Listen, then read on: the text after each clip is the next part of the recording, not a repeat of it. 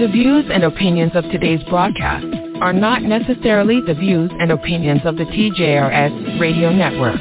Thank you for being a loyal listener and enjoy the show. Online radio at its best. You are listening to the TJRS Radio Network. You may write me down in history with your bitter, twisted lies. You may trod me in the very dirt, but still like dust, I'll rise. Good morning and welcome to the serious side of the Jay Ryle Show, the show where we discuss politics, social issues affecting people of color, and every now and then a little comedy as well. Now here's your host, Jay Ryle. Thank you so much for that wonderful introduction and good morning and welcome to the serious side. Today is December 5th, 2021 and here are the topics that will be discussed on this morning's edition right here on the TJRS Radio Network. I'm going to go ahead and address each one of these verdict forms separately. The first verdict form I have is the state of Georgia versus Travis McMichael. Mr. McMichael, please stand. Verdict is as follows. In the Superior Court of Glynn County, State of Georgia, the State of Georgia versus Travis McMichael, case number CR000433. Jury verdict form. Count 1. Malice murder. We, the jury, find the defendant, Travis McMichael, guilty. I'm going to ask that whoever just made it out first be removed from the court, please. State of Georgia versus Greg McMichael. Case number CR0, I'm sorry, 2000433. Count two, felony murder. We, the jury, find the defendant, Greg McMichael, guilty. Count three, felony murder. We, the jury, find the defendant, William R. Bryan, guilty. Count four, felony murder. We, the jury...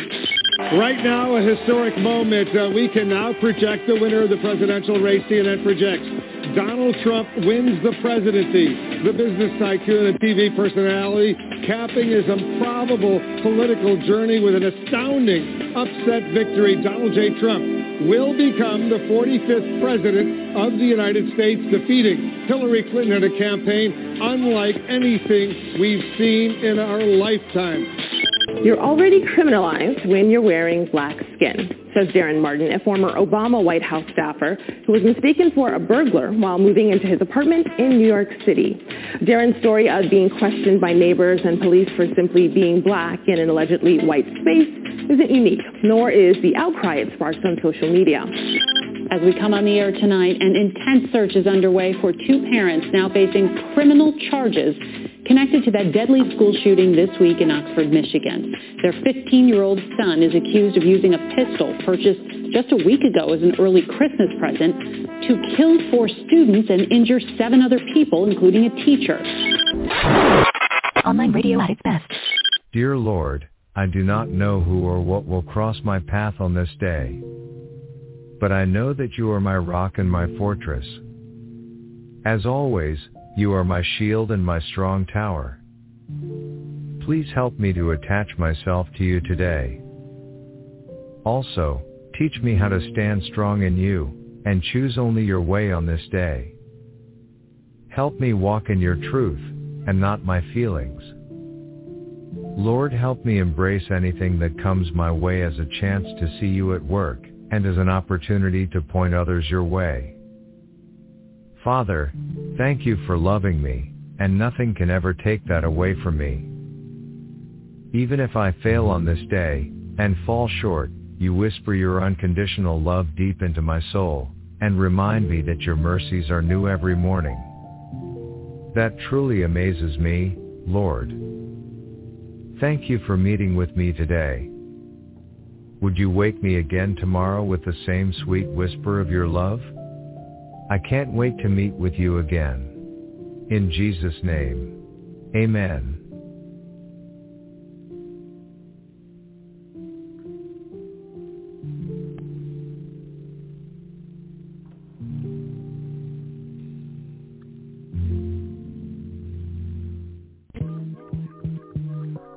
All right, welcome back in. 347-850-1272. It's good to be back in the house. Took some time off for Thanksgiving to enjoy time with family and friends, but we're back in the cruise in the house. Vanessa Mae Bell is here. Jackie's here. Mr. Elias is here as well. Good morning, Vanessa. How are you? Exhausted. Good morning. Good morning. Well, I was celebrating well, my birthday tell. for a week. Oh my God! You know what? Stop it with this. Stop. Stop. Too much. Too much. Too much. Too much. Well, of course, we're going to sing happy birthday to you this morning. So, but hey, welcome in. Glad that you are here. Open your eyes and let's get busy. We have a lot to talk about this morning. Thank you so much. Jackie is in the place to be. Good morning, Jackie. How are you? I'm doing great. How's everybody doing? Morning, Jackie.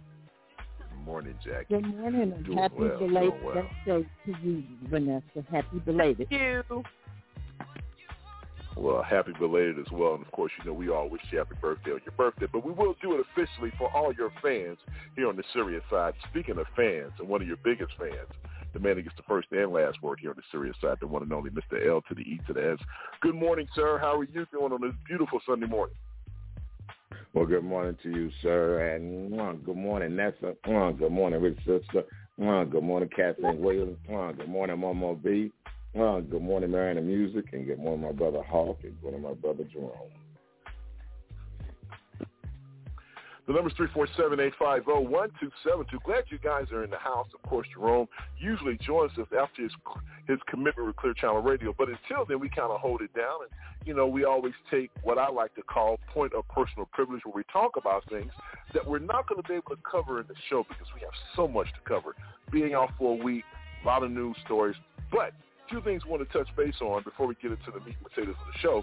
Chris Cuomo is out as uh, one of CNN's most popular anchors. His show was one of the high, highest rated shows on CNN. But I tell you what, this whole thing with uh, his brother, the sex, all the stuff that's going on in New York with Elias, man, it looks like old Chris played a role and used his resources to help uh, to suppress information. But nevertheless, he is gone. Your thoughts, please. Well, hey, man, if, if this is indeed true, he needed to be gone.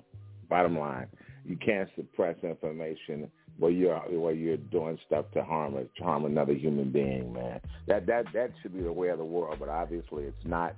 But you know, if he did, if he had, if he indeed did do these things, and they got him doing these But it's things, his brother, Mr. Elias. You trying to tell me that if you know you had some information, if I needed your help to suppress some information, you're trying to tell me you wouldn't help me or Vanessa or Jackie or Jerome? You will let us go to jail when you can help us out, Mr. Elias? I I'm, I'm not going. I'm like Bernie Mac. I'm not going to jail for you because right now he could go to jail. No, no, too. no, not for me. For Vanessa. For Vanessa. How about Vanessa and Bobby Jones? Ah, maybe. I maybe mean, you going to jail for me. I ain't going to jail for nobody. I'm not going Oh, to so jail you for should have, you. Vanessa. He was about to give No, you the benefit of the doubt. no, you I- spoke too my fast. I just- and He's He's gonna going to let me. for me. You He's gonna let me hang. I, You I'm got sorry, me out of I'm the not going to He's gonna let me hang. I'm not going to jail for nobody. I promise you, I'm not going to jail for nobody. Like Bernie Mac said, go to jail for another. Not me. Okay, wait a minute. Wait a minute. I, I, I have one more. I have one more. Your your nieces. There you go. That's who you need to use. Or you you would go to jail for your Yeah. Hey, Uh, hey, hey, like like like like uh like like like like they said in the Baretta, don't do the don't do the crime if you can't do the time. I'm not going. I'm not Oh man, you know what? I'm I can't sorry. wait till they hear this. I can't wait till they hear this. Oh my God, I cannot I'm wait. sorry. So. Uncle I- Mr. you know, Elias, and and and, what? and, and and and in return, I wouldn't expect them to do the same thing for me. I wouldn't expect nobody else to go to jail. Well, they wouldn't do it for you 'Cause because you're, you're about. Well, because you're old, you're about to die. But for kids that are like young and have all of this life ahead of them, if you can use your resources, let's say that okay, you know Nicole got caught doing something, and you know somebody that can, hey, you know, can you give me some inside information to see can we help Nicole out? You're trying to tell me you wouldn't use that resource to help out your Hey man, I'm not going to jail. For, I wasn't built for jail. Well, I I'm not so going to jail for happy nobody. We got you. I'm not You know what, Jay? I would Elliott. love when Jerome comes on the show. I know we're going to be at a different segment at that point, but I would love for you to ask Jerome, or for me to be able to ask Jerome, what are the people of New York saying about this? Because I Yeah. personally love him, and I would love to know what Don Lemon, his his his his partner in crime, Partner in on crime. CNN, Mhm. Yeah, I would love to know what he is really saying. Like, did he say to him, Mhm. Jay, don't do it, don't get involved, stay out of Mm. it, you know, because you don't want to lose your job with your children. I would Right. love to know what Don Lemon said behind the Mm. scenes to Chris.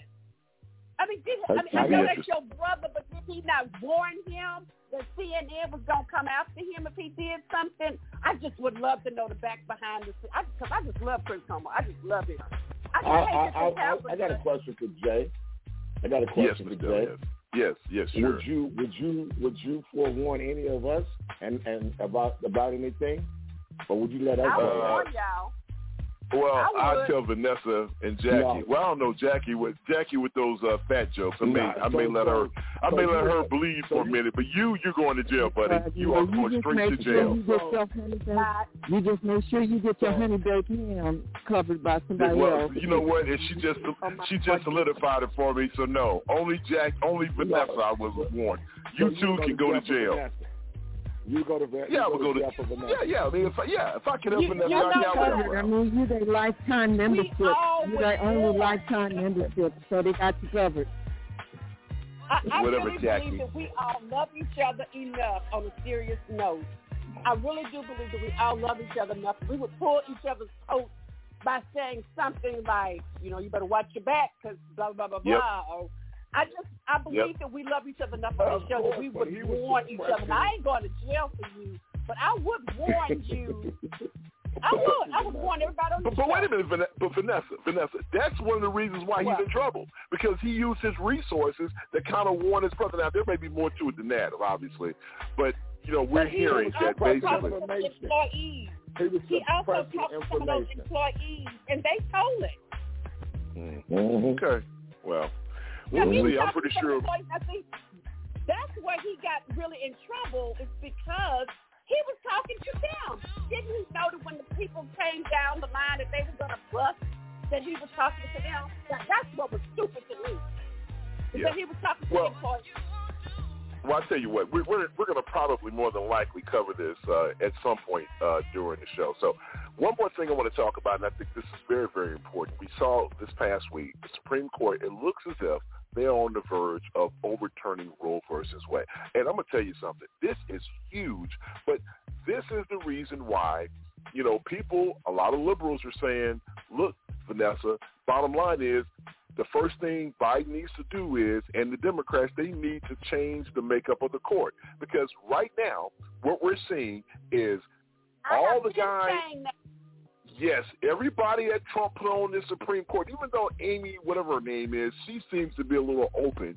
Chief Justice Roberts is like, well, we don't want to overturn it. Maybe we can make some adjustments on the weeks. But Kavanaugh, that guy is straight up like, look, you know, who's to say that we can't do it? And what Sotomayor said, the stench of the possibility of them overturning this decision has a political smell to it to high heaven. Vanessa, give me your thoughts on this. I have been saying that he needs to even up the courts a little bit. I am not saying that he needs to put more uh, on one side than the other. But we just had this conversation, I think it was two Sundays ago, where Trump got two seats that he shouldn't have gotten. They didn't let Obama have a seat. Then he came in 30 days before he was out and took the seat. So, you know what? Hey, I'm sick of these Democrats being nice and, and letting Mhm. the, the Republicans slide. It's time for them to fight dirty and get down dirty in the mud because this this is very, very important to the future of women. and what they're doing, dealing with people's bodies, they letting us deal with theirs. Are they saying I get to go clip, clip, snip, snip on them? Hello. Yeah, it, it, it's one of those situations where you're right, Vanessa, because this is these are the same Republicans. We, you know, they're talking about how the government can't force them to wear masks, but yet still they can tell a woman to do with her body. Jackie, let me get That's your right. thoughts on this too.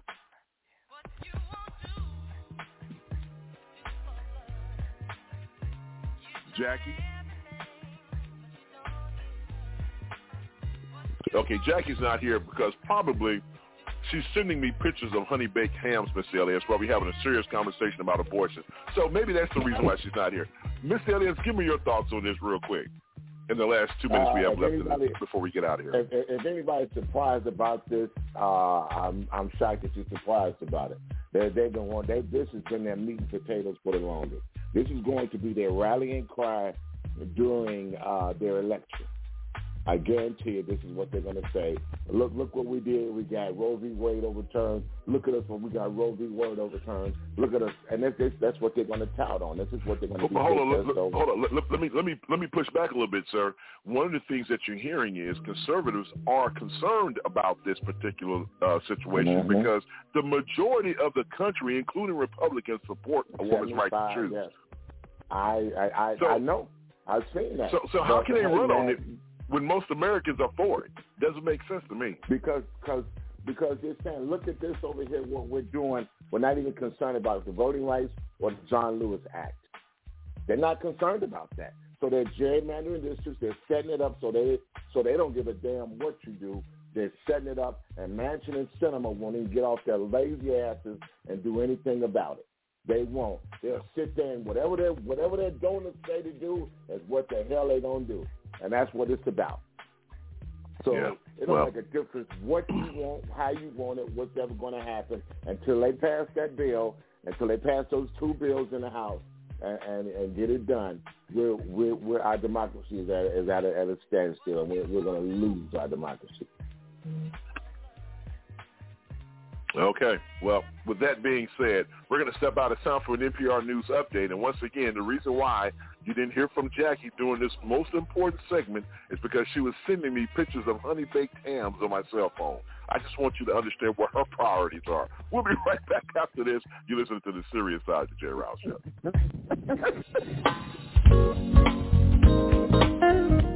Live from NPR News, I'm Giles Snyder. President Biden and Russian leader Vladimir Putin are set to hold talks by video conference this week. They are scheduled to speak Tuesday. And as NPR's Charles Maynes reports, the meeting comes amid a showdown over a buildup of Russian military forces along the border with Ukraine. Kremlin spokesman Dmitry Peskov said the call would take place Tuesday evening Moscow time, but that the two leaders had yet to determine the duration of the exchange. President Biden said he anticipates a long discussion with Putin, which will lay out the cost to Russia should it launch any invasion of Ukraine. Putin has countered with warnings to the U.S. and its NATO allies against crossing a Kremlin red line by expanding into Ukraine, demand rejected by Biden. Defense Secretary Lloyd Austin says the U.S. is facing a formidable challenge from China, but he says China is not, in his words, 10 feet tall. In a speech at the Reagan Library in California this weekend, Austin said the Pentagon is stepping up efforts to meet the challenge. Here's NPR's John Ruwitch. Austin says China's military has been rapidly improving in a range of capabilities. Beijing is the only competitor capable of combining its economic, diplomatic, military, and technological power to mount a sustained challenge to a stable and open international system. The U.S., he says, must strengthen its network of allies in the region, but it's not trying to form an Asian NATO. On Taiwan, Austin says recent Chinese military activity resembles rehearsals. He says the U.S. is committed to supporting Taiwan's ability to defend itself and at the same time to, quote, maintaining our capacity to resist any resort to force that would jeopardize the security of the people of Taiwan. John Ruwitch, NPR News. Now on to Wall Street. After a volatile week, investors are waiting for new data on inflation. NPR's David Gura reports that Wall Street wants to see how the Federal Reserve responds. The Labor Department will release an update of the Consumer Price Index, or CPI, on Friday. It's expected to show prices for goods and services continued to climb in November. The last read was a 30-year high. Fed Reserve is watching inflation closely ahead of its next two-day meeting later this month. In recent congressional testimony, Fed Chair Jerome Powell said the central bank may reevaluate how quickly it's unwinding some of the policies it put in place during the pandemic. Wall Street continues to wait for information on the Omicron variant, worried it could threaten the economic recovery. David Gura, NPR News, New York. The number of states with confirmed cases of the Omicron variant is growing. Massachusetts, Connecticut, and Washington state announced their first cases this weekend. There are still many unknowns about Omicron, but health officials say vaccination remains the best defense. You're listening to NPR News.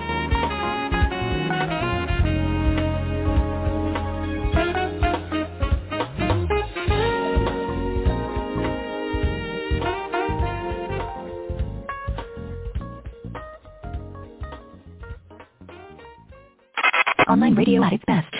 I'm going to go ahead and address each one of these verdict forms separately. The first verdict form I have is the state of Georgia versus Travis McMichael. Mr. McMichael, please stand. verdict is as follows.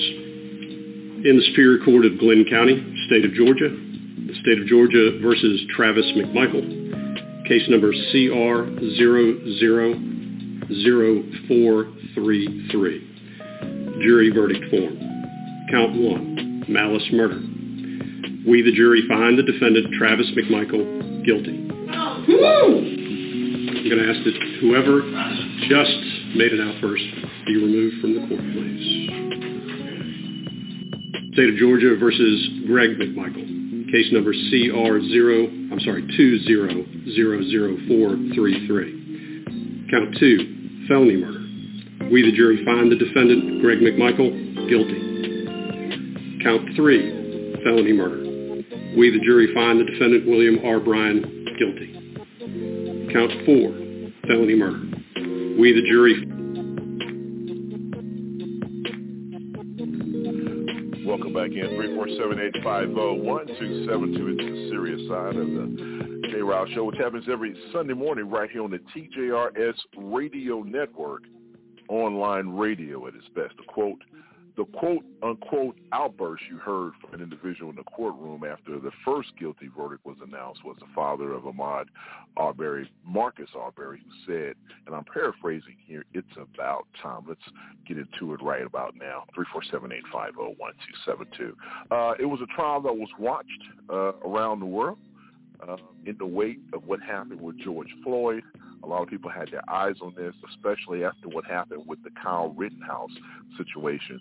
Uh, we talked about it here, and I said that they were going to get all three of them, and I said that they're going to serve a significant amount of time. So let's start the conversation off with you, Vanessa, because you and I had a little bit of a back and forth, right, when we talked about this uh, when it was brought up on the show. The fact of the matter is that I think we both agreed that these guys would see a significant, they would be found guilty. But I think you and I disagreed on the amount of time. And we don't know how much time they're going to get. But based on the guilty verdicts and the charges, they're going to serve, they're going to be in prison probably for the rest of their life, especially two older gentlemen. Give me your thoughts, Vanessa, on this. And uh, what do you think? Well, yeah, you did. You said a significant amount of time, and I asked you, what did you think significant was? And you said over 10 years. Uh, you did say that. Um, I still don't think that they're going to be in there for the rest of their life. And it is one, it's only going to be one of them. The one who videoed this, the one who got, who did not get one of the, the charges, that they called yeah, out. Was, he, I, he was, yeah, I think he was found uh, innocent on four, three of the charges, maybe if I'm not mistaken. But the major charge right. for that, he was found guilty of them, on. But he was guilty on two or three of them. I don't think that he's going to get more than 15 years, 20 years. I think that that he might end up what he has to do at least 10 in jail. Go ahead, Vanessa. Okay. Sorry about that. Go ahead. Sorry about that. Cut your mark off by accident. Go ahead. At least 10, and that means that he would get 20. But the rest of them, I think they're going to get, you know, some years. I don't think they're going to get life.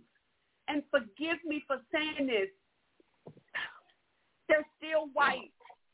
I, they still Okay. white. I just don't think they're going to give them life. I don't. But if they do, praise praise his name. But I don't think so. I don't think so. But that's me. Well, Y'all I come mean- back on me next. Well, no, I well, obviously, well, we we won't be able to uh, so. confirm that until we determine, you know, until the sentencing actually happens. But remember, each of these counts have their own different type of, you know, uh, uh, you know, the amount of time. You know, every See, count, daddy- you know, there's going to the be X amount. So I think the one who. But wasn't it the daddy Jay who was the one who had the most malice for all of this? So no, it was the- okay. So the son was found guilty on all charges. The So father was the was no, the son guilty of all charges. The daddy, uh, he was found guilty on all but one. So the the malice one, he wasn't found guilty of because I guess in the jury's eyes, he wasn't the one who pulled the trigger. So he was found guilty the on everything else. So yes, camera, Jay, the one who had the the one- camera and was filming it, did not get all of the charges. The Right, that's daddy what I and said. the I- brother did. the daddy and the son. Yeah. The daddy so and the son is what I said. I, I said no. I said the guy that did the camera. He was only the found guilty on for Okay, whatever. Four of the whatever charges I think there was. I think I was trying to confirm something you were trying to put out, but we can always go back and look at the transcript. So, but regardless, at the end of the day, you're saying that the guy who did the filming, uh, you don't think he's going to. How, so let me ask you this: How much time do you think he's going to serve in not going to get life. I'm I don't sorry. think any of them going to get life. I think you know, there's it's not going to be life in prison. I think it's going to be a situation where you're going to have so many years. Well, it's damn near a life sentence. So I don't think life was on Oh, the okay. table. And you know, I could be wrong. I mean, I don't know. But but uh, so how many years do you think the third guy is going to serve behind bars? I don't know. I think at least 20. I think 20 years because that way all he has to do is 10. You're talking about the guy who gave everybody the video in the first place? I think Uh, he's yeah, going to get guy. 20. I think he's going to get 20 to 25 years. That way he only has to do 12 in order to be out. Okay. That's what I think about him. The rest of them, I have no idea what they're going to get. Now, I'm gonna let Les talk so I can make my coffee because I keep hearing you say something that you saying you didn't. So let me make some coffee. I'll make some coffee because you're just going to fight me to the end. All right, and happy birthday to you anyway. All right, Mr. Elias, she threw the mic to you. So, uh, me, uh, ditto. All right, so, um, you know, as we go back and forth with, I guess at the end of the day, uh, were you surprised? Uh, and were you pleasantly surprised? Were you just surprised? Can you believe it? Do you think it's still a farce? Do you think these guys are going to serve uh, any significant time in prison? Just give me your thoughts on the whole thing. This happened the week before we. It's a little late for us because we took, took the week off for for Thanksgiving, and I think this happened Thanksgiving week, if I'm not mistaken. But go ahead. Uh, no, I wasn't surprised at all. You know, I, I knew when the one guy was like, "Hey, I don't want to be with them." I knew after that prosecutor uh, uh, gave her uh, gave went after him, and she was cross examining him. That he, hey man, that he was he they they knew that that they were they were done for. So me, I wasn't I wasn't surprised at all on this one. I wasn't because when anytime another white man said, "I don't, I don't, I don't want to be with them. I, I want to be on my own," you know you're in trouble. So because they they get together and they, they stick together. So bottom Well, line you're talking I about for, for, for clarity purposes. You're talking about the defendant. I think it. it's William Roddie, the guy who filmed. Yeah, he's the one that, Yeah, like you were saying, after a- he said, "Yeah, I after want- a I week, he said, "Yeah." Look at me differently. Mhm. But we did talk about Mhm. that the last show that we were on the air. The fact that uh, we felt, I think we all felt that that uh, they were going to be convicted. I think we were uh, not in sync as far as how much time. Jackie, let, let me swing around to you. Just give me your thoughts real quick on the verdicts. Uh, are you surprised? Uh, just give me your thoughts.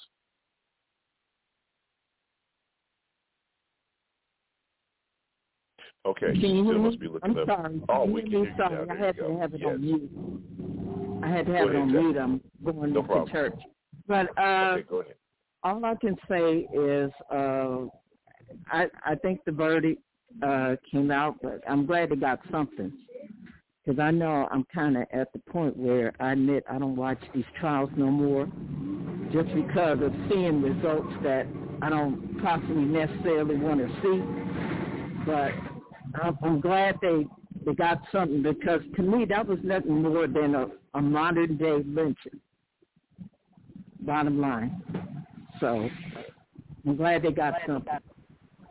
Appreciate that. Yeah, you do have a lot of background noise. All right, the smartest man in the world, Mr. Jerome Esprit, has stepped in the building. Good morning, Jerome. How are you, sir?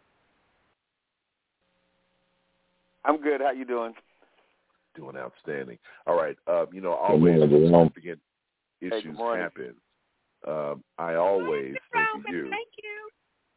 And You're very welcome. Hey. And let me just let me pause for station identification. Go ahead, guys. Uh, say what you need to say about that guy.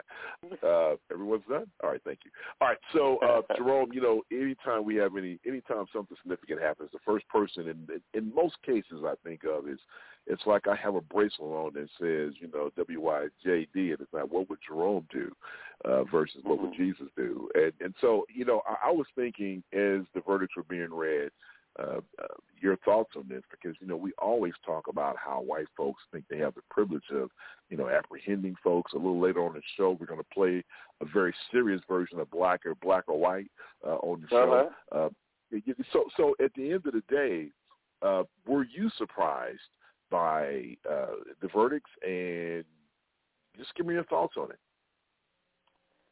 Um, I, I think that um, I think that I have figured out a way to kind of ignore all of this stuff, like just like generally, because Wow. Okay. I don't, I don't think I think that again I I know I probably say this a lot, but I think that we kind of as black people generally we have to understand the pathology of white folks and not start to mm-hmm. get moved by their flakiness when they start doing stuff when it pertains to themselves, right? So when it mm. comes to white males or what their reactions are in their head um, about black people, we need to know that it's in them. So we can't be too surprised that they can't even convict themselves of crimes that they know that they did, right? So they'll Okay. use little excuses like "I was scared." It's like the the guy standing up, their attorney standing up, saying that he doesn't want any black pastors there. It's like what Right. you would think like normally what was he trying to prove and all he was doing was sending like the bat signal to white people because Mm. that's the stereotype right it's like you know black pastors don't look out for white people right so if the black Mm. pastor's there he's intimidating white people like so when i Wow. watch that stuff it always kind of remind me of the fact that we keep imposing our own um our own compassion on people who are, who don't show compassion. I'm not going to say whether they have it or not. I'm going to tell you that they don't show compassion. So we have mm-hmm. way too much proof for all of this stuff. So for me watching that or or waiting for outcomes, it's like saying, yeah, he'll get convicted, but if he left the sentencing up to the judge, then the judge is going to probably reduce their sentencing. Or, you know, a lot of times you can get the juries to do that. That's why they prefer jury trials.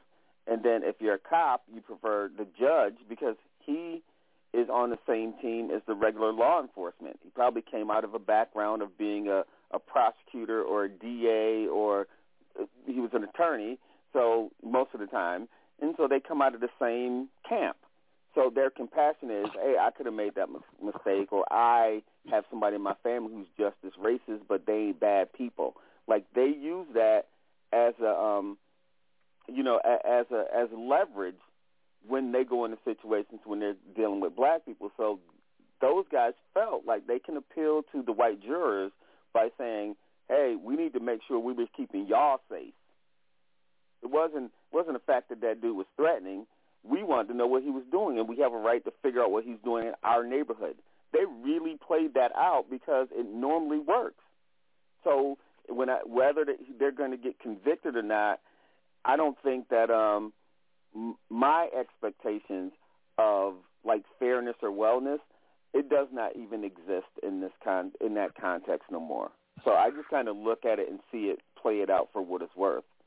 So my my reactions and my view of this stuff normally doesn't come from an emotional place where a lot of times when they expect, you know, when people hear this show or they hear black folks talking about stuff, they think because it ju- it justifies their thinking. Oh yeah, they're just being emotional. They can't see rationally what's happening. You know what we know rationally is that they are irrational when it comes to um, prosecuting white folks. Like, uh, and and I know this is a little off the subject, but it's just like Trump administration. All of them fools should be in jail right now. Right now, they should all be in jail. But right now, they're going through taking the doggone executive per- privilege where that dude's not even an executive. They're claiming like excuses that don't even exist for them, and then they still have to hear it. Right? They still go through this whole criminal justice process for stuff that's just unreasonable.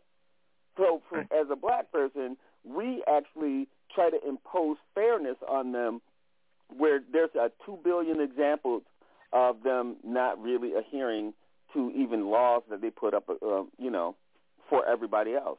So my impression of it was, yeah, it's so egregious that you would think they would get convicted, but I wouldn't have been surprised if they weren't. You know, it's all. interesting you said that, Jerome, because you know we talked about. Remember when that whole situation happened uh, with uh, the the cop, the South Carolina cop who shot the black man in the back when he was running away. Uh, and then you saw him drop a taser. And someone correct me if I'm wrong on this, because it just seems to me that it, I think the jury was hung, but then they got him on federal hate crime. I can't remember. I have to go back and do some research. But like you said, that's it was exactly what happened. Is that what happened? That, okay, that is exactly so, what happened. Yep.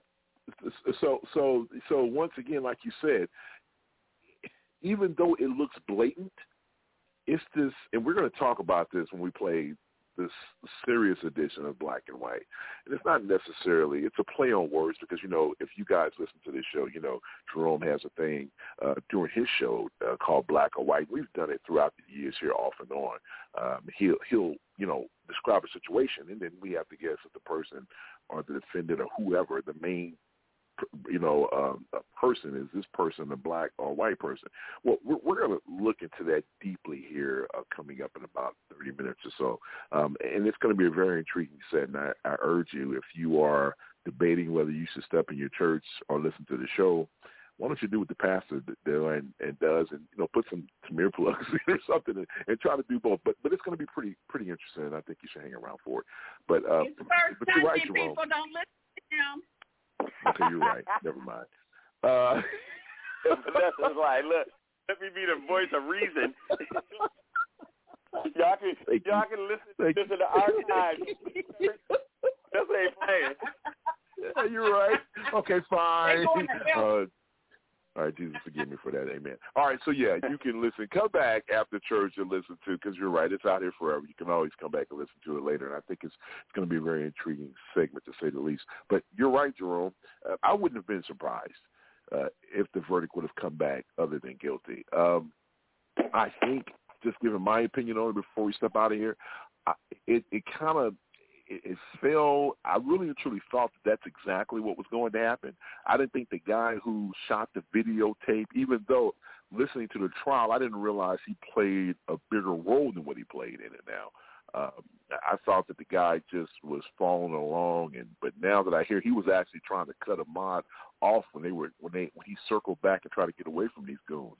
Um, so, but I still think based on the charges and the counts, uh, you know, I'm happy that um, that this all-white jury, the exception of one African American, I think sometimes we forget to mention that that they came back and did the right thing in this case, and But like you said, Jerome, uh, I would not have been, you know, surprised if the verdict would have gone another way or if it had been a lighter sentence. It's just that we live in this country, and it's like, you know, we're black, and so we're automatically guilty of something, whether we committed the crime that we're being accused of at the time, or whether we did something, you know, while we were, you know, in high school. We did something wrong, so at some point in time, justice will catch up with us. Give me your last thoughts on this, Jerome, before we get out of here. Well, I, But Jerome, I, I, got a I question want to for you. add. We got to go. Go, go. go ahead real quick. We have 30 seconds. We have to go. You can get it to, on the other side, Vanessa. Go ahead, Jerome. Okay, I, I just want to kind of expand that a little bit and say that we live we live in um, in the midst of European culture where media outlets and police departments and all of that is formed by people who don't look like you and they want to give you the impression that they don't have anything negative to add to their um to the society. And that's why you know when they start making boogeymen like critical race theory and anything to tell the truth is bad that's bad for white folks they don't want you to have anything to do with it. So i don't care if a policeman shoots somebody they don't want to hear that. The guy must do something to him. If something happens in your classroom it's not the teacher's fault it's the student. Like they have a pathology that they are dealing with that nobody wants to address and it's important that we understand that not them. It's not even important that they that they acknowledge it. It's not important that we even talk to them about that we need to understand what is going on so that we can live throughout um, we can live to correct some of these these situations and just like barbados like you know just got away from england and became their own country at at some point without the queen being the head of their state that we have to cut the cord at some point and let them go Right. Well said. Well said. All right. All right. New evidence shows that the the uh, Omicron likely spread twice as fast as the Delta virus in South America, South Africa. This wave seems to be much faster than the Delta wave, and we thought that the Delta wave was really fast. It's unbelievable, says Julia Pulliam, the science, who presented the new analyst analysis at a conference. In this week's edition of it, uh, Four Minutes or Less, something that you need to know. We're going to take a look at this thing. This is a serious thing that's spread through the country, and folks need to be aware of it. And so, you know, once again, we tell people all the time, mask up, do the right thing. But at least this week we're going to take a look at it. It is convenient time. And four minutes or less, something that you need to know. We'll be right back. You listen to the serious side of the J. Rouse Show. 347-850-1272 is the call-in number. And uh, hang tight. We'll be right back. And remember, go to church. You can listen to this thing uh, in the archives. The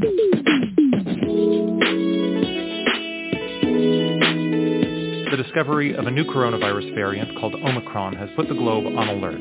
The World Health Organization said today that the variant poses a very high risk. It's been found in more than a dozen countries.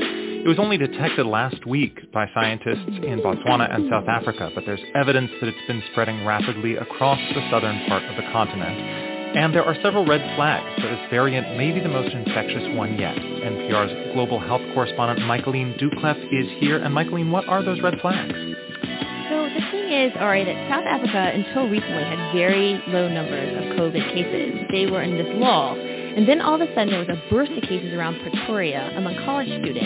And at first scientists thought this was just Delta, you know, starting another surge.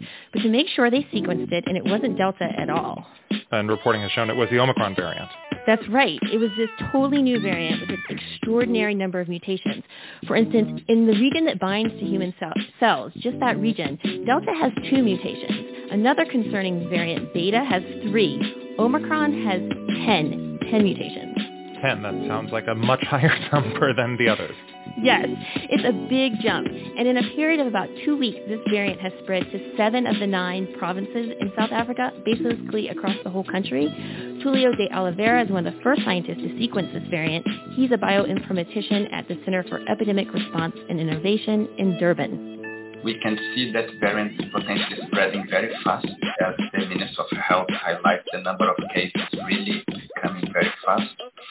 And we do expect, unfortunately, to see pressure in the healthcare system in the next few days and weeks. Now remember, Delta is also circulating in South Africa, so it's not just that Omicron is spreading quickly there. It is. It also seems to be outcompeting Delta. What's the significance of that? What does it mean that the one variant is outcompeting the other? Well, it looks like, at least in South Africa, that Omicron has some advantage over Delta, some property that's making it spread much more easily. I was talking to Jeremy Luban about this. He's a virologist at the University of Massachusetts Medical School. The bottom line with this creature is, is it more transmissible than Delta? And I think the fact is nobody knows, but it looks like it could be much more. To date, Delta has been the most contagious variant we know about. You know, within about nine months, it swept through the continent, pushing out all the other variants, causing these huge surges. So being more contagious would be quite remarkable. But as Luban points out, there isn't a lot of data yet to measure transmissibility, and what data is there could be skewed. It's dominated by this very specific cluster of students in Pretoria. But that being said, the mutations in Omicron do suggest it is quite contagious. Okay, so whether it's transmissible is one big concern. Um, what are the other red flags? So the WHO says there's preliminary evidence that Omicron can more easily reinfect people, cause second infections. So it looks like all those people who already had COVID could once again be vulnerable. Uh, because if you look at the mutations in Omicron, they strongly suggest the variant would be very good at sneaking past the immune system. Paul Bieniasz is a virologist at Rockefeller University. He and his colleagues have already studied some of these mutations in the lab and found that they can prevent antibodies from killing the virus. So based on that, we expect that Omicron will be significantly resistant to antibodies that are circulating in individuals who are convalescent or who have had mRNA vaccines. To be clear, is what he's saying there that the vaccines may not be as effective against this variant? Yes, so Bieniasz predicts from his work in the lab that they may not be as, be as effective. But based on his data, he um, he says that you can increase that effectiveness by getting three doses of the vaccine. That seems to broaden out your defenses. What about people who have had COVID-19 but have not received the vaccine? Um, could the vaccines help protect them against getting infected again with the Omicron variant? Yes, absolutely. You know, for sure. What is becoming clear here is that multiple exposures via the vaccine, via boosters, um, gives you the best protection really against any of the variants. NPR Global Health Correspondent Michaeline Doucleff, thank you. Thank you, Ari.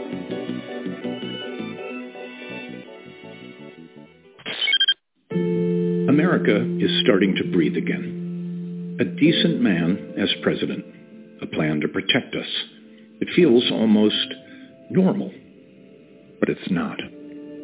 Republicans still will not admit that President Biden was legally elected, which means they don't believe in democracy. They believe an election is only legitimate if they win. That's not democracy. Their plan? Pass voter suppression bills to block minorities from voting, take back Congress, impeach President Biden. We refuse. We refuse to accept the end of the American experiment. We refuse to allow anti-democratic autocrats to steal our country. We choose to fight, and we will not lose. Join us. Online radio at its best.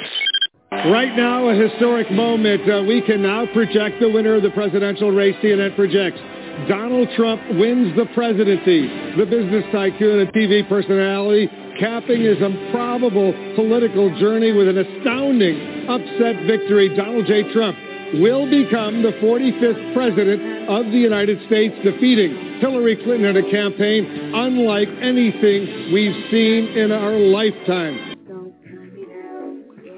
Welcome back in, 347-850-1272. It is the serious side of the J. Rouse Show, which happens every Sunday morning right here on the TJRS Radio Network. Online radio at its best. I know. I know. Calm down, settle down. I know that you guys may have had a relapse, but uh, we played that for a purpose. My question this morning is a very simple question, and I've been thinking about it for a while. And I said, you know what? It's time to talk about it. The presidency of Donald Trump was it really and truly good for America? We'll start the conversation off right there. Um, Mr. LDS, we'll start off with you uh, this particular time. And I think Well, you're laughing, but listen, this is a serious question, and and, and, I, and I'm going to explain after I ask people. You know, just give me your opinion. Do you think? I just want to see where your headspace is on this. Do you think the presidency of Donald Trump was really and truly good for America, Mr. Elliott? Hell to the no, Bobby. Hell to the no. Nope, I surely don't. and I, I and my uh, explanation would okay. be my explanation would be look at the QAnon people. Uh, these people believe that that that there's some that that that they're Hollywood people and Democrats. I know as as as as, I voted Democrat my almost my entire life that I have never went to a back room and drank uh, kids' blood. I have never been a, a pedophile. I've never done anything to a kid but treated a kid with love and respect. So for them to sit Okay. there and think that to happen, yeah, I think that the QAnon, they they brought out QAnon, they brought out they brought out the crazy. So what happened on January sixth because of Donald Trump? So Okay. no, that was a that was a bad presidency. Okay, I didn't say no, no. See, hold on now. You're putting words in my mouth. I didn't say was he a good president or was it a good presidency. I asked you was it good for America, and so you said basically no, it wasn't good for America. I, I, look what happened Okay. January sixth. Was that okay, good for all right, was that fair- good for you fair- for fair- January No, 6th? no. Listen, li- listen, listen, man. I just want to get everybody's opinions, and I'll tell you why I why I picked this as a topic. Uh, Vanessa, what about you? You think his presidency was good for America? Why, why do you think so? I know I know Les is like, what? Um, I think it was good for America because the younger generation needs to see with their eyes open what they're in for when they get to be our age. I think Huh. that having a I think that first of all, as bad as I might act on this show, y'all know I'm a strong Christian.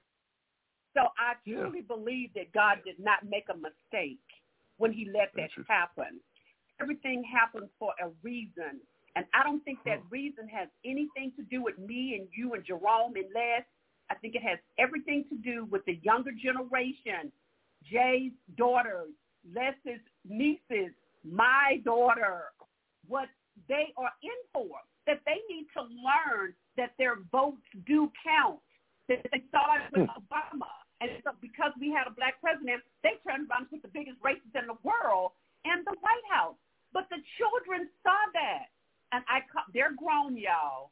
But because they under me, and I'm 59, they're children. So the youngsters saw it.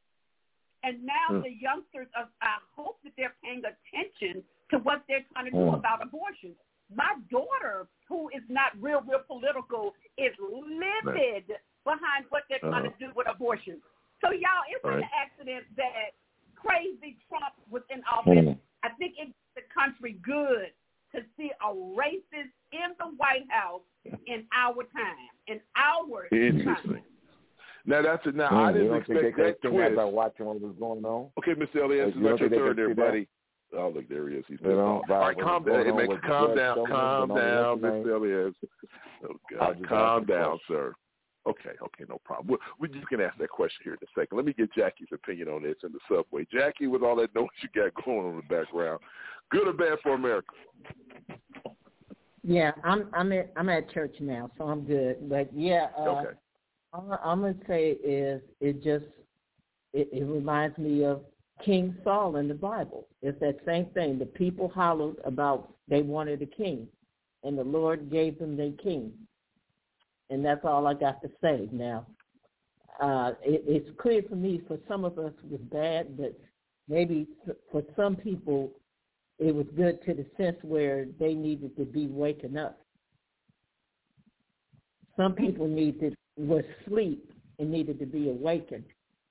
Well, hopefully a Trump Amen. presidency, hopefully a Trump presidency awoke some people, especially Okay. some of us, especially some of us. I hope it woke some of us, black people. I hope it woke you up, especially Okay. as far as the powers of voting is concerned. When you don't vote, do you let stuff like that in? So I hmm. definitely hope it woke black people up, definitely. All right. Can't wait to get this opinion next. All right, Jerome, your thoughts, man. Do you think it was bad for America?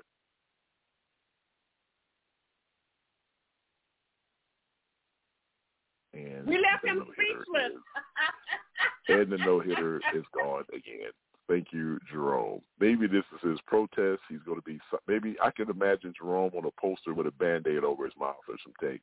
All right, uh, let me let me tell you guys the reasons why I brought this up or I put this up for a question because I agree with the ladies. I think his presidency was good for America because it's just like anything else. And this is the analogy I would give you when you drive these fancy cars around here, you know, the bottom line is in order for you to drive that very nice fancy car that you drive, they have to wreck about, I don't know, a hundred, two hundred of them just to make sure that if and when uh, the time uh, occurs or happens where you need to rely on the safety or depend on of the safety of that vehicle, you have the ability to do that because it's been tested. And I think what this man's presidency has done is really and truly tested democracy. Uh, and it's still, you know, it's still weakened. Now, I think that it was weakened because of his presidency, but I think that what we're seeing here, we never had anyone like this in the White House. And he has broken every damn law that's out there in regards of not only law but precedents, the whole nine yards. The fact that he didn't even ride over to the to the to the inauguration with by he left early. He did all these things that really pushed the system to the max. But at the end of the day, regardless of what's going on, why are you laughing, Mr. Elias? Because this is crap. What you're saying is that no, it's not crap, Mr. Elias. It's not crap. If, if these two clowns, if these two clowns don't vote to uh to for the for the for the Voting Rights Act and the John Lewis bill, guess what? Our voting rights are gone. Mr. So Elias, but that don't, Mr. Elias, that don't have a damn thing to do with Donald Trump. Not not that indirectly that doesn't have anything to do with Bull. How, Mr. Elias? How? Bull. Bull. How? Hell, hell, he How? said he, he said he wouldn't he wouldn't even transfer the power peacefully. He wouldn't even okay, but, Mr. but, but but what, do, Mr. That's Elias? good for all, America. but listen, okay, listen, man. What you're talking about? Jay, Jay, let do- me get. Jay, Jay, Jay, Jay. Let me let. So let. Jay didn't ask if Trump was good as far as being a president. He asked if it was good for the country. And me And and I'm- all I'm me saying and what's happening to the all we country said right now. was, you know what? We know he was a butthole. We know he was a racist prick. Everybody in the country, even the Republicans, knows that, Les. What we're trying to say is what you say every Sunday at the end of the show, my brother. You get up and say, make sure you get out and vote. That's exactly what we're saying. Exactly what you well, guess say. guess that well, if guess what, without Vanessa? Trump, our black children and some of the younger white ones still would be ignoring politics and would not get out and vote. We're saying So- what you say, Liz. We're just saying it in So a different what, way. Vanessa? That's all, baby. No, guess what, baby? If if they don't pass the Voting Rights Act and the John Lewis Act, your vote won't count worth a damn. But Mr. Les, that don't have it. Okay, that okay. Indirectly, mean it does have something to do. plotting, I guess I just- you plotting and planning to to oh, to to uh, to do a coup. What does that have to do with Sinema and uh, okay, dude? All those two are doing is what politicians have been doing forever. They are playing to their base. That's all they're doing. The Blue Dog Democrats did that. So th- that doesn't have anything to do with Trump. That's just politicians being politicians.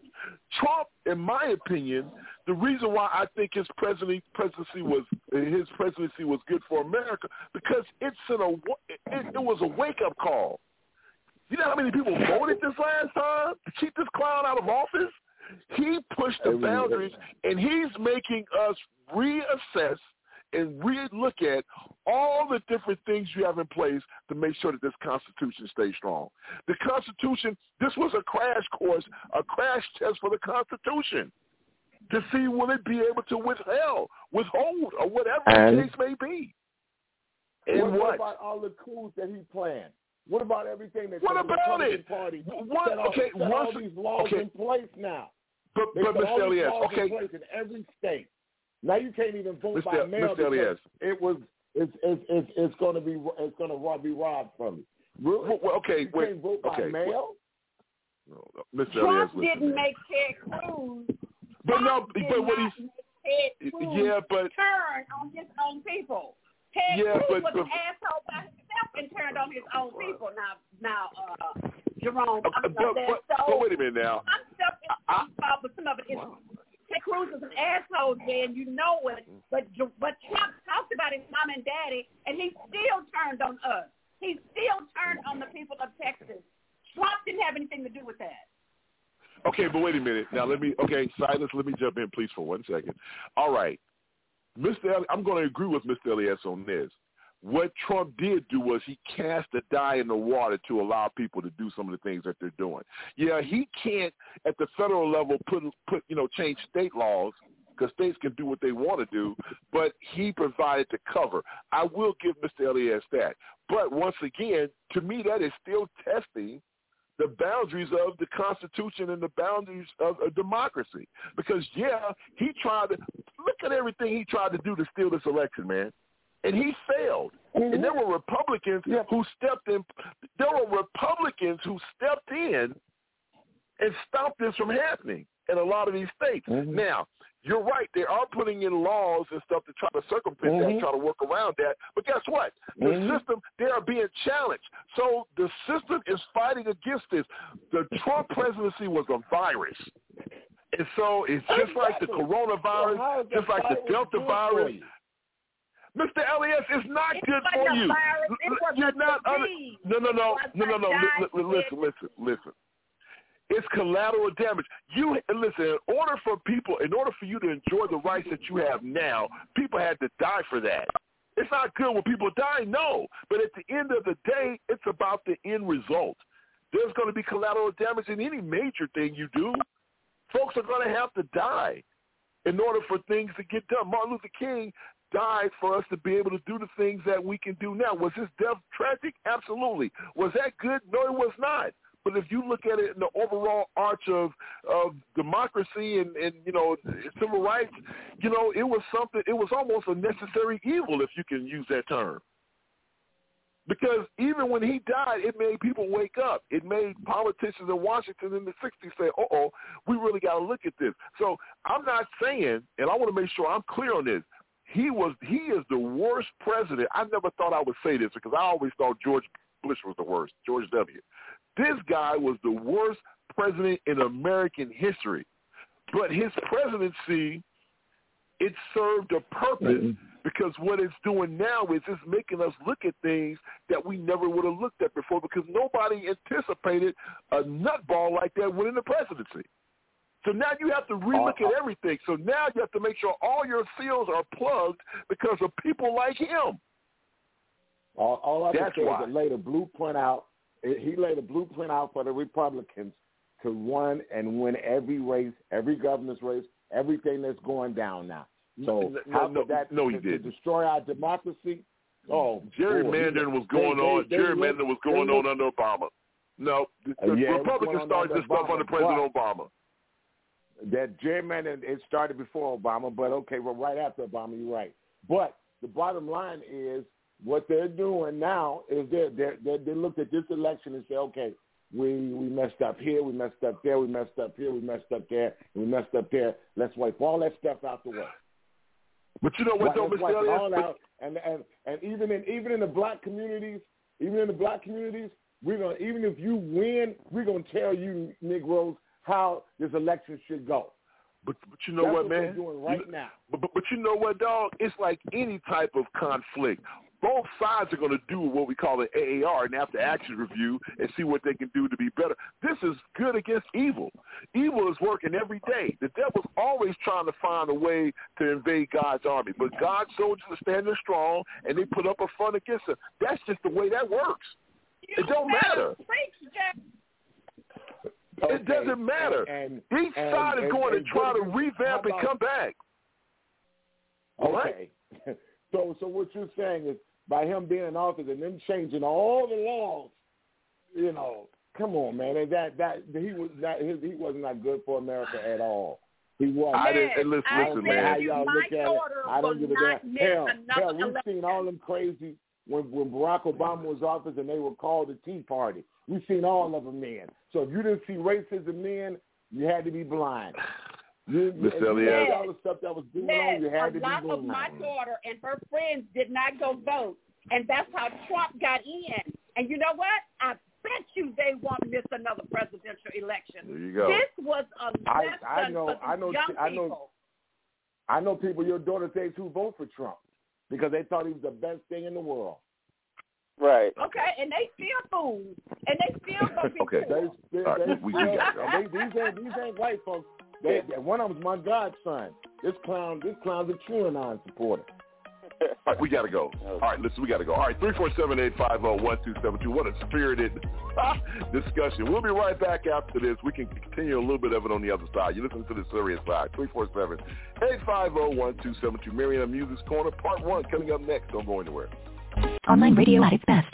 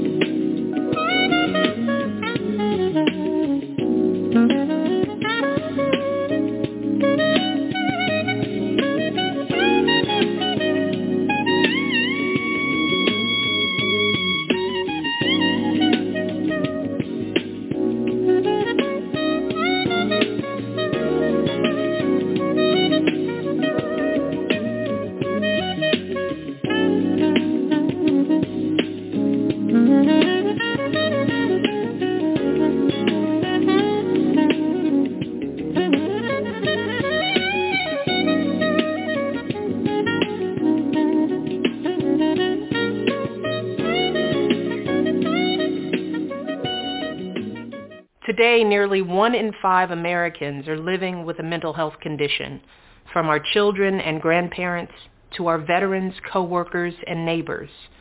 For all of us, our mental well-being is just as important as our physical health. But unfortunately, most of us don't know how to recognize the signs that someone is in emotional distress. And so many of those who are having difficulty can't get the help they need. Together, we can change this. We can start by visiting changedirection.org and learning the five signs that may mean someone is struggling and needs help. And then it's up to us to show compassion, to reach out, to connect, help folks find the hope and the support they need. Together we can change the story about mental health in America. Together we can change direction. Online radio at its best. You're already criminalized when you're wearing black skin, says Darren Martin, a former Obama White House staffer who was mistaken for a burglar while moving into his apartment in New York City. Darren's story of being questioned by neighbors and police for simply being black in an allegedly white space isn't unique, nor is the outcry it sparks on social media. In Rialto, California, a group of African Americans were detained by police while checking out of their Airbnb rental when a neighbor accused them of stealing stuff. The neighbor was also concerned that the group hadn't waved to them uh, as she's up the, as they left. In Oakland, police were called on a group for allegedly not following park rules and using a charcoal barbecue grill. And in Philadelphia, Pennsylvania, employees of a Starbucks cafe accused two men of trespassing as they waited for a colleague to arrive.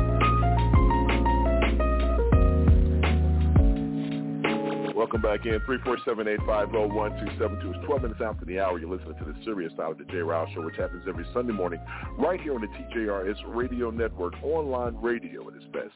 All right, listen. Uh, one of the things that, uh, one of uh, the things that Jerome has brought to this network, which I really and truly love, and this is back in the day, if you've been listening to us for years, uh, he used to do this thing called Black and White and you know we he would tell us a scenario and then we would guess whether the defendant or the subject matter it was a white person or a black person.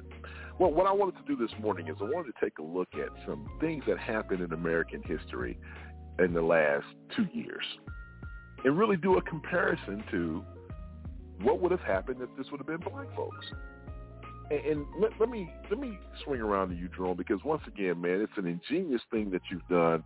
It's just pure genius, pure just great radio, uh, you know, just media topic matter. It's just good stuff, man. I love how you have, you know, introduced this into our world, into our form, and we love it.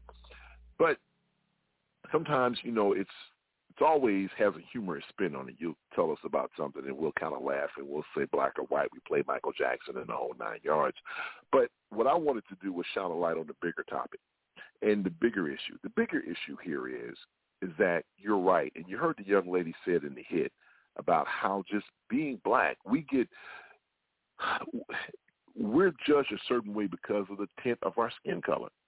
And when you go back and look at some of the things that have happened in the last 18 months. We said this, you know, periodically on this show over and over and over again. Had there been thousands and thousands of black people carrying Obama flags, running up there to the Capitol, breaking in the Capitol, you know, talking about hanging uh, George W. Bush or whomever, or John McCain or whoever, whomever. We know for a fact – that there would have been body bags all over the lawn of the Capitol. We know for a fact that they would have opened fire and killed those people. The Rittenhouse case, there'd have been a young black brother running down the street with an AR-15, and some white kids came after him, and he would have shot them. We know for a fact that jury would have came back and put that boy in jail. So what I want to do is I want to reflect on a different version of black and white, the real life situation. And we used to do a, a subject called Living While Black. But man, these are real issues, Jerome. And when you sit back and look at these things, you can't tell me why people feel the way they feel. You know, a lot of folks that listen to this show, you know, they're haters, they're trollers. You know, y'all a bunch of mad black people. I'm like, whatever, go somewhere and, you know, go suck a rock. Get away from me. But at the end of the day, it's amazing to me how people can't look at this through that lens, Jerome, and determine, mm-hmm. yeah, had it been a bunch of black folks, they would have shot him. They would have killed him. We know that. So, man, yeah. let's talk about this. And, and, and, you know, under, under, you know, let's just talk about it, Jerome. Give me your thoughts, man, on, you know, the real black and white that we deal with every day as African Americans.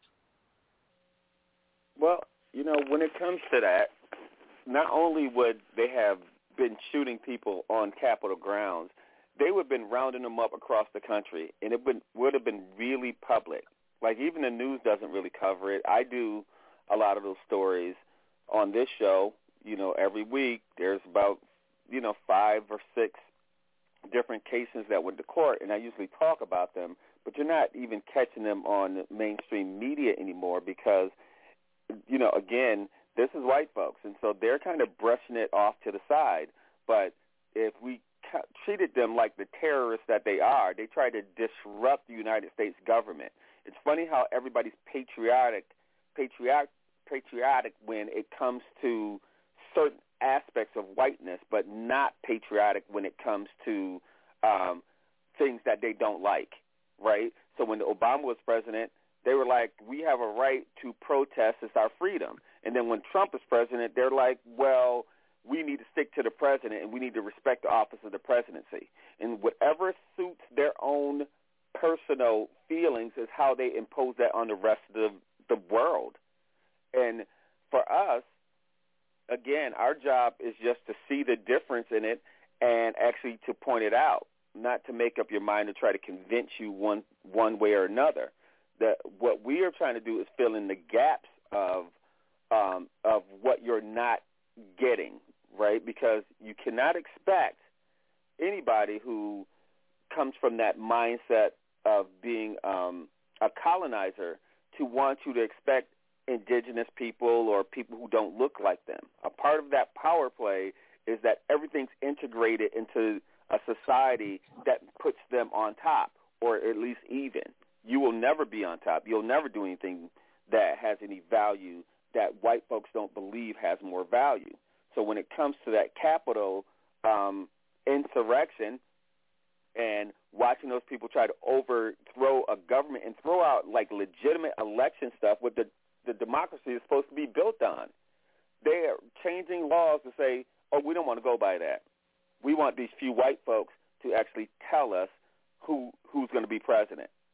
And they're living by that. They're doing that right in front of everybody's face. And so we are just here to point that out because black or in, in a black or white situation, black people would never do that. That's why when I created that segment on on my show, uh, black or white, it was just news stories to say, is this somebody black or is it someone white? And the truth is, is that black people already know things that we won't do. Like black people don't kidnap little white children. So when the white woman says, "Oh, the black man kidnapped him," you know, the police department went knocking through every black community and saying, "Where's this white kid?" And all the black people are like, "Are you slow?" Right? First of all, we don't do that. We know that there's a difference. They don't. So, you know, again, the the the differences are stark, but at the same time, we have to act like we don't know what the differences are to pacify people. We know what they are. So black or white is just one of those things that we can always win. It's like watching Saturday Night Live with the Black Jeopardy thing. It's just hilarious to us because there are things that we know because in our culture we have to put on blinders to um, pacify white folks, and we get, we have to stop doing that. I think just, I mean, I'm not saying being honest is the way. The truth is not all that it's cracked up to be, but at the same time, we can't go building our world around lies too much longer. Um, the Republicans do that. They know it's going to crash in, but while it while it has not crashed in yet, they're trying to milk it for all it's worth, right? So if we look at what white folks are doing now, and I mean this in government, Donald Trump manipulated and the Republicans, Mitch McConnell, pretty much cheated the process to get Supreme Court justices up there. What are the Democrats doing? They're living with it. The white folks that are there now and the Democratic side are like, well, we shouldn't increase the number of Supreme Court judge, justices. We should live with the people who cheated and try to make the cheating system work for us now. Instead of saying, what do we need to do to correct this? We still should be on that. But white folks don't hold that kind of energy when they, even when they're cheating, they don't hold that kind of energy. They'll cheat at something and then say, hey, yeah, it's true that we cheated or we stole Manhattan, we stole a whole island, but what do we need to do to go forward? Because we ain't giving it back. So we need to actually figure out a way to um, kind of expose that and let them see their own injustices because that's a part of the problem is that nobody wants to see that because they don't want to feel Right. bad about themselves. Interesting.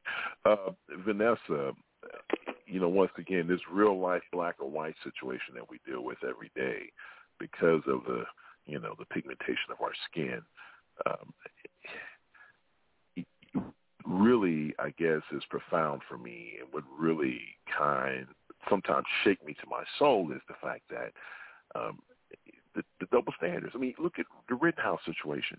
We've seen on videotape so many times where black folks were just shot and killed by police uh, for looking like they had a weapon. I remember we talked about the situation where this white cop, she was on her way to another emergency. This man's car stopped. He was having mechanical issues. She turns around and comes back, pulls her weapon out on this dude. As he walks towards her, whatever the case may be, she shoots and kills him. And I think she was acquitted. You know, there's a, a, a case going on right now uh, about the, the, the cop who mistakenly grabbed her weapon when she said she was grabbing her taser. We talked about this on this show at length, how they're shaped differently, they're a different color. But at the end of the day, it's always a situation where black black folks are not given the benefit of the doubt. So you can't tell me, had that been young Jaquan, uh, you know, uh, whoever, Rollins, he would have ended up getting convicted. He could have cried until his freaking eyes fell out. But they would have looked at him as a threat, and he would have been convicted. Which, to be perfectly honest with you, had he done what Rittenhouse did, he should have been convicted. Just like Rittenhouse should be in jail right now. Your thoughts, Vanessa? While y'all are talking about all of them people,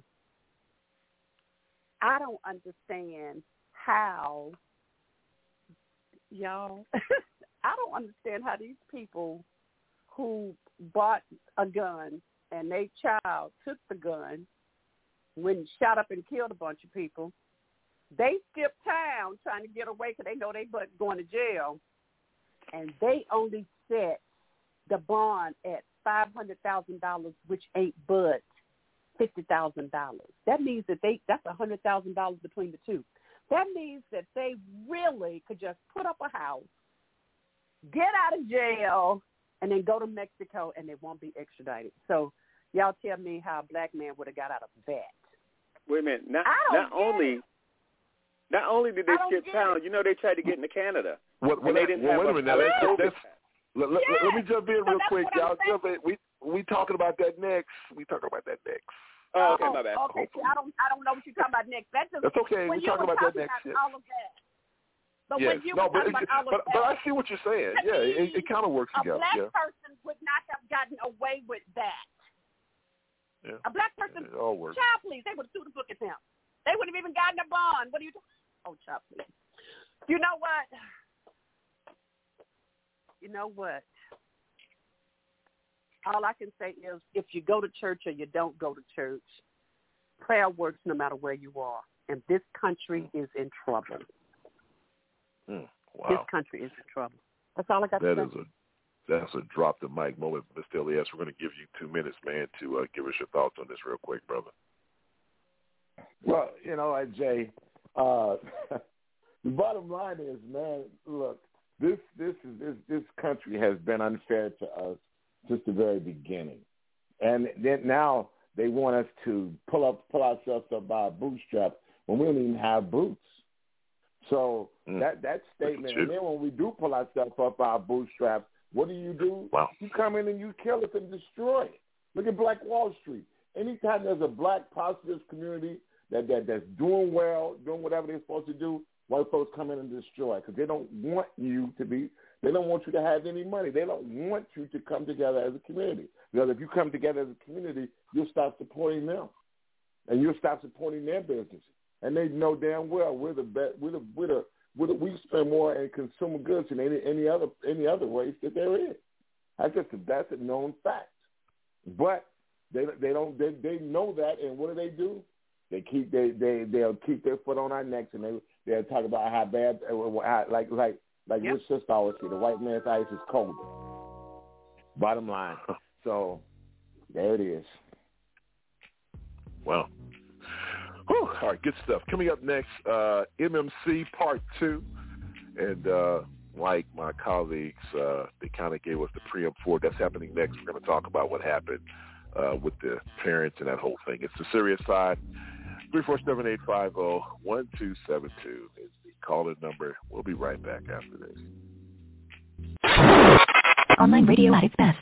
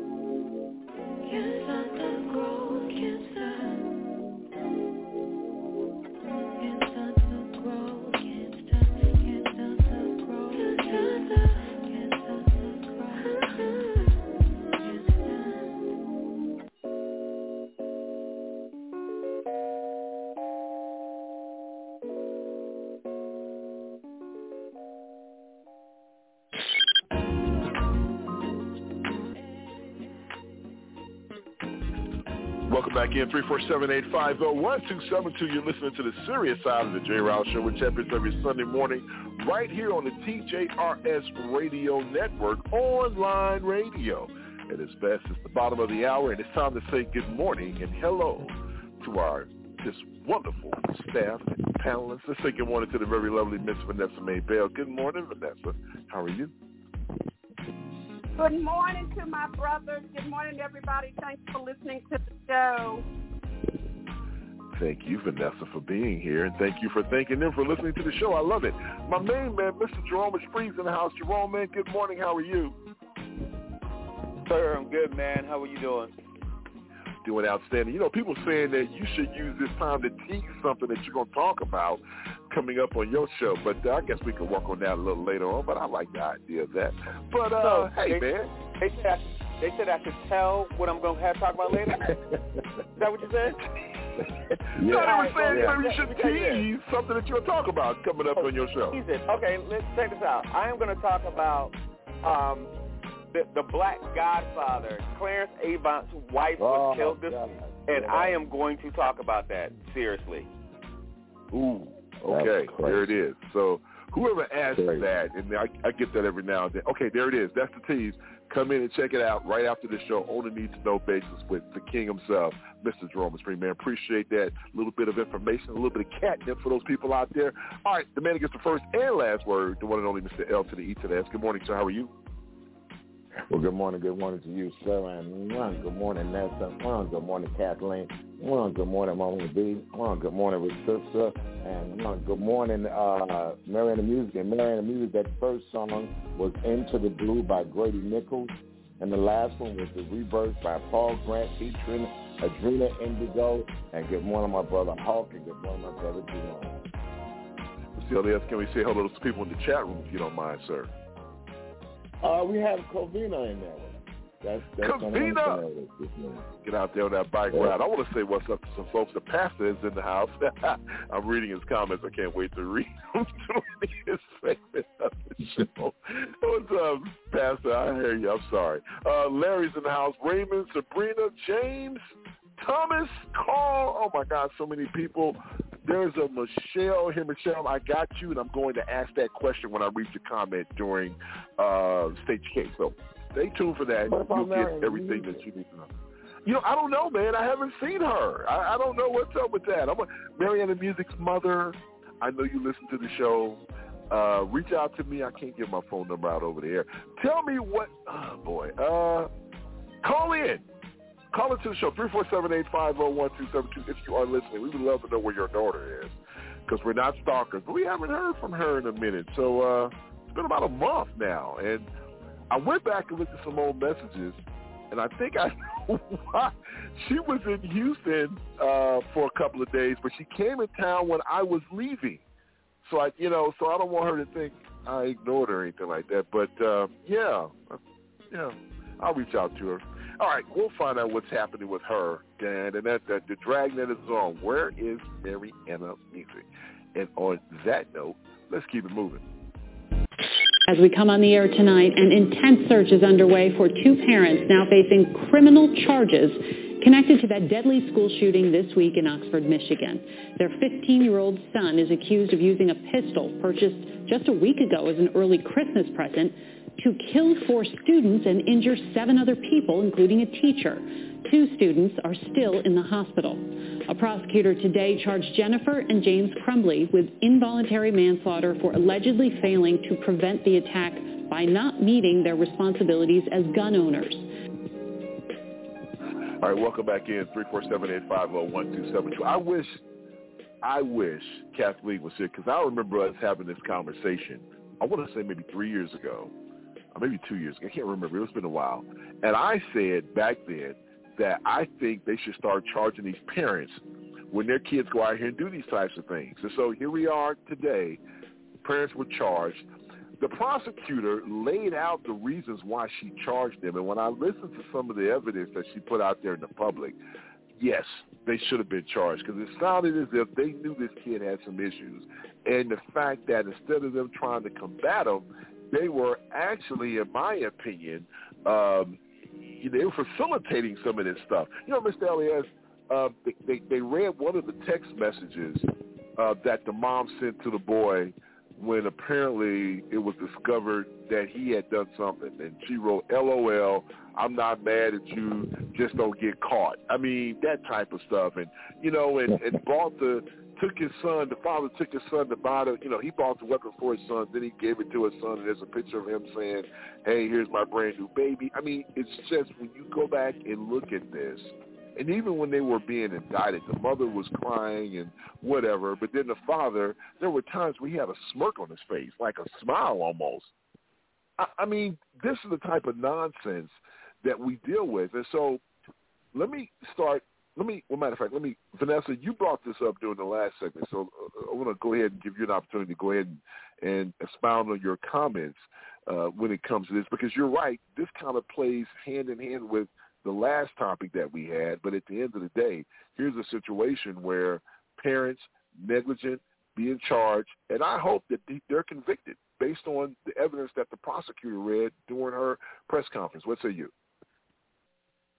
I've always well, I've always said that parents need to be prosecuted for that because and just just to show you why I say that, my aunt was raising her grandchild, and guess what? The grandchild was skipping school. Guess who got in trouble? My aunt got in trouble because the child was skipping school. The aunt was the one who had to pay the fine, and the aunt was the one who had to go to class. That was ludicrous to me that she got in trouble because the child wouldn't go to school. So if if they do that with school, I have always wondered why didn't they do that when the parents had the gun the children find the gun or the parents give them the gun and then nothing happens to the parents. But these parents was going to leave their child hung out to dry. They were trying to get out the country where they couldn't have, where they couldn't serve any time, and they were going to leave that child out there strung out by himself, charged as an adult. So you know what? That just goes to show you what kind of parents that poor child had in the beginning ignorant, crazy, leave their children out to dry kind of parents. So who black would get away with a five hundred thousand dollar bond, which ten percent is not but fifty thousand dollars, which means if they had any kind of a house or a bond and be gone, they would never have given that to a black person who shot up and killed a bunch of white people or even black people for that matter, they would not have given them a bond like that. They wouldn't. So I think that this well, is just such a white America. It's just it's just yeah. sad. It is pathetic, and uh, I think that God is really bringing all of this about to show this country something. It really, really is. It's not an accident. This stuff is happening. Well, now you know when you talk about the bond, I know when I watched the hearings, their their attorneys were arguing, saying it was such a high bond of the five hundred thousand dollars, and you know they have to come up with ten percent. I think, which is what fifty grand. Because they were broke, poor, white trash people, and ain't got no money. That's the reason why it's high. Because they okay, don't well, have that kind arguing. of money to put up. Yeah, they were arguing, saying it was too high, and that uh, the judge said, "Well, the reason why we set it this high is because they're a flight risk. Because you can't tell me, well, we were going to turn turn ourselves in." And and you know, the sheriff Jerome said, "Yeah, okay, you're going to turn yourself in. You're you know miles and miles away. I want to say maybe a hundred plus miles away from where you are at, where you actually live." They found you in some art studio hiding in some partitions. That doesn't sound like people that's going to turn themselves into us. But you know, say what you want. But you know, you were talking about this during the last segment, so I want you to go ahead and on this one as well because this is ridiculous. The fact that here's another young kid that goes in and shoots up a school, and the fact that the parents not only are the parents are in trouble, but there's a possibility, Jerome, that they may charge school officials because even after they found these notes and had the parents come in, they let that kid back in class. Yeah. I mean, and okay, so in the bigger picture, they're not just a flight risk. They tried to get into Canada and didn't have a valid COVID test. They oh, tried wow. to leave. So so their excuse was, oh, they were fearing for their lives. I I think we always hear this from white folks so that other white folks feel sorry for them, but they were like, we had too many threats, but they were literally running. So that whole hiding in the art studio is just a cherry on top. But they attempted to get into Canada. Now that is why they should get charged and their bail should be high. Because not only are there flight risks, flight risks are usually like you're going to leave the area. These guys had tried to get out the country. Very different. So, you know, we have to see it for what it is. And their privilege was, yeah, they were going to, I don't think that they were just hanging their kid out to dry. They groomed him to go in and shoot them. And their problem is, is that they created a little, they created a little monster, and I, I'm kind of quoting the the kid's girlfriend because she had an interview and she she said that his mother is a monster and his father was something like that they were just horrible people is what she said right? So they groomed that kid. So they're not ashamed of him. The news stories that's coming out now are saying that they have no remorse even though they're arrested they're in there kind of juvenile like they're happy so mm. they think they're going to get off, but they keep playing on everybody else's emotion to say, oh, you know, our bail's too high and how are we responsible for our kid because you trained him. You laughed at the school administrator when, matter of fact, there's text messages after they met with the school um, with the mother pretty much saying that she supported the kid and you're going to be all right just before he went yep. in and shot up, shot up those people. So mm. she they contributed. They were accomplices in this case. It's not like Vanessa said that those laws are stupid when your kids skip school that they're going to find the parent because by law they have to go to school. So technically, right. your your parent can't be responsible for that. If your kid skips school, they should not take you off of your job and say, "Oh, we we want to summons you here or get you arrested." Now, now what are you going to do when their parents don't have no jobs? just mm. because a kid skips school. That doesn't that doesn't make sense. So you know, point. Vanessa, you know, I agree with that. Like we need to see that see that differently. So don't put these people in the same category because those people groomed him, bought him a gun, probably put whatever in his head. They encouraged it, and they're happy about it. They're accomplices in this. Very different. You know, it's interesting you bring that up because I remember we were having a back and forth about this, and I think I, I want to say Kathleen was like, "Well, you can't hold the parents responsible," and you know what? And like you said, Jerome, maybe there are some situations where you can't, but not in this case. Not in this case at all. When you look at everything, all the evidence, there's no way you can't say the parents didn't contribute to this. Mr. Elias, let me give you the last word on this. But, well, but wait, but wait, wait, wait. I'm sorry, I was getting dressed. Hold on, wait, wait, wait. I wasn't saying, Jerome, that they shouldn't um, blame the parents. I was saying they should have been blaming parents long time ago. No, I agree. I, I remember that part. Yeah. I agree with yeah. that. Yeah, they should have long time ago.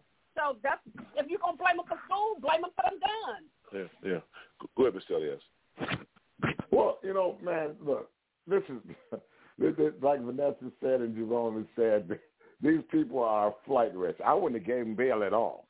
I'm sorry, I wouldn't have. I'd have held their ass in jail because you're gonna sit here and tell me you traveled to Detroit you're hiding that you're gonna turn yourself in.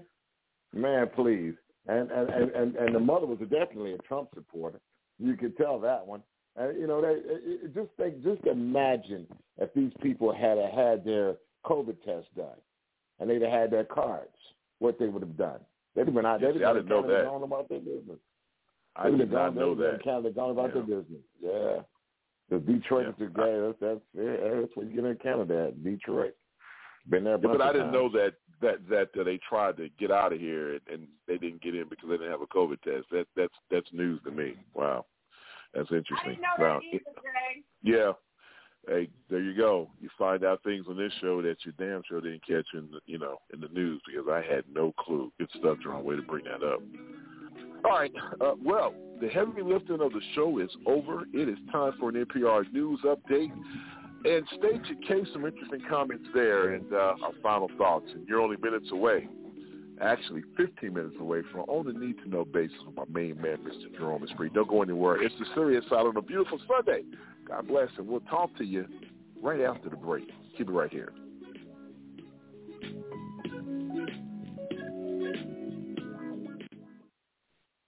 Joni Mitchell and Bette Midler among the artists receiving the Kennedy Center honors in Washington, D.C. this weekend. Stars will pay tribute to the five honorees at a gala event tonight.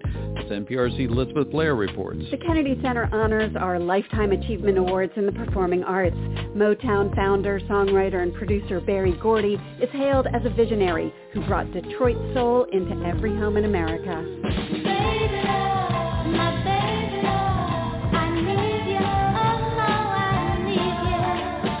Other honorees include Saturday Night Live creator Lorne Michaels and opera singer Justino Diaz.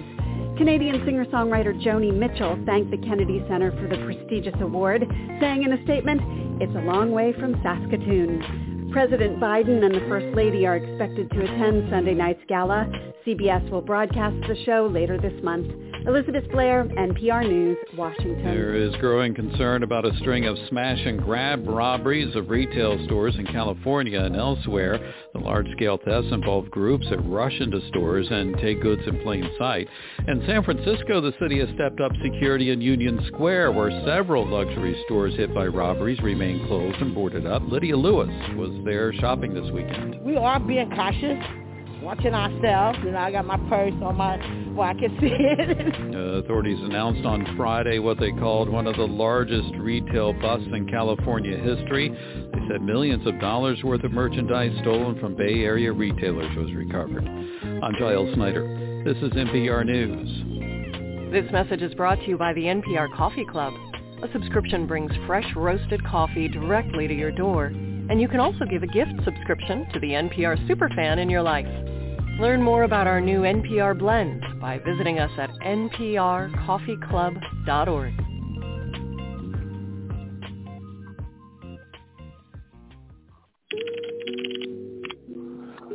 All right, it is time for State Your Case. Final thoughts from our world-famous chat room and social media outlets that we cover. Mr. Elias, man, do you have anything you'd like to add to this portion of the show, my friend? Well, by all means, Covina Man's got an A said abortion rights is most important for white women. We will see if they are serious or not during the midterm elections. People always take their rights for granted. You don't think those same forces who will strip women's rights won't do the same thing to black people? And he said Brown versus Board of Education is next, a return to Jim Crow. Yeah, that, that's scary. The fact that there's a possibility that may be overturned. That that's some scary mess right there. And I do agree with you guys saying that the Democrats need to step up, man, because the Republicans did exactly what they wanted to do. All right, so uh, it's time for you to read a couple. Uh, Pastor Steve, he says, "Peace and blessings, family." He says, "Jay, I didn't appreciate you telling my secrets." LOL. Welcome back. great topic, great show. We missed this last week. All right, he's talking about, for those of you all may not know, how he listens to the show because people say he's a pastor. Shouldn't he be working? And so, the, you know, he revealed to us, from, well, I'm not going to say it again. Okay, Pastor. God bless. All right, Larry, uh, Las Vegas. He said, he said, I missed the football picks, but man, this is a powerful show. Appreciate you, Larry. Love it. Uh, Raymond, Pittsburgh. Jay, when are you going to get the no-hitter, man? Oh, I don't know, Raymond. They, you know, I don't know, man.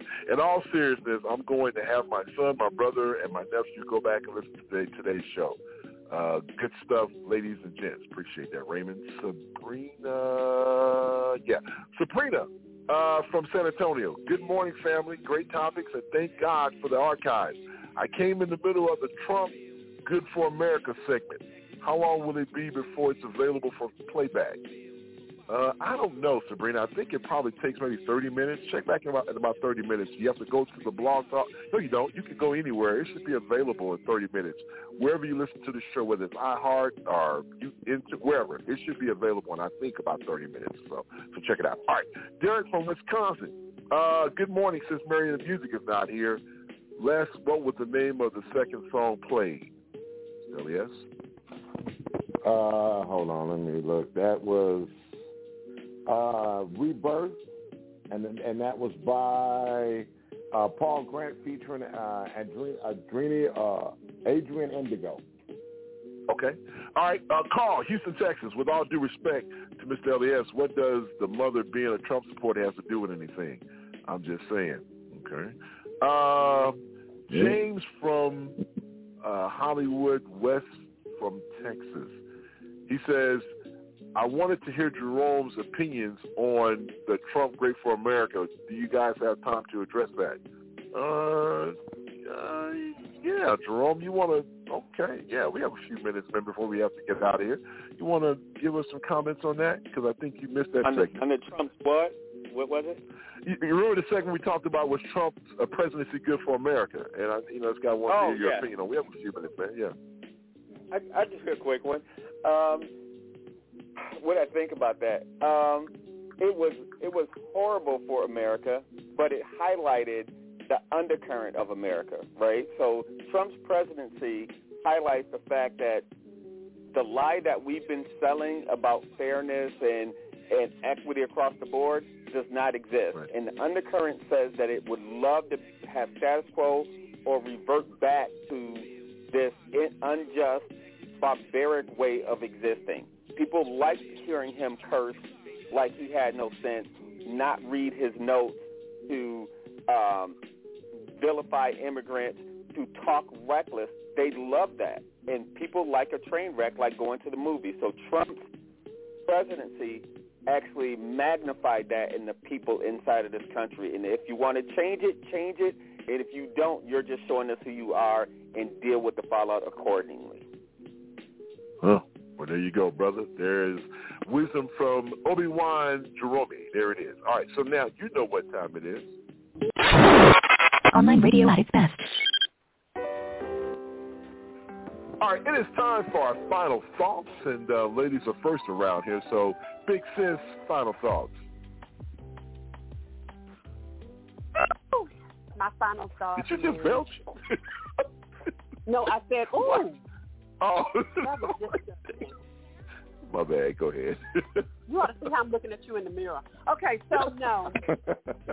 Let me say that, God, I just want to thank you for allowing me to see 59 years uh, and Yes. celebrating a birthday. Thank y'all for the well wishes uh, that I got from uh, and text messages that I got from you guys uh, from the show. And um, Jay, uh, uh, Vance, it has been a very long week in your favorite town and my favorite town. My God, we, uh, we were there for seven days. Oh my God, no more.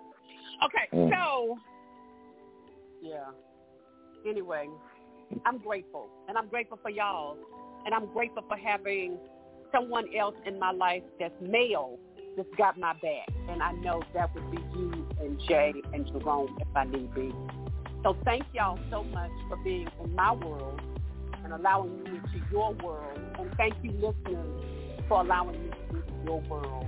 So y'all have a blessed week, and I'm just grateful, extremely grateful from my heart to be a part of this. Okay, Ju- all right. Thank you, Vanessa. We're grateful that you're in our world too. You forgot Johnny D, but I'm pretty sure you've meant him too. All righty. Thank you, man. I man. said all you guys. But you didn't I say his all name. Okay, I'm but- sorry. Okay, I got it. Say stop JD. We'll talking say it now. now. It's messy. You know what, Jerome? Final thoughts, Hey. bro. it, it, it's Sunday. We try we trying to be easy. See, not did he mock you? I want to thank you for that, Vanessa. And also, you know, I also want to say to um, Mariana Music, since no one's heard from her, you know, we didn't break up or anything. So I just want y'all to know I had nothing to do with Mariana not listening to the show. I just thought I'd crack a joke with Mariana's mom.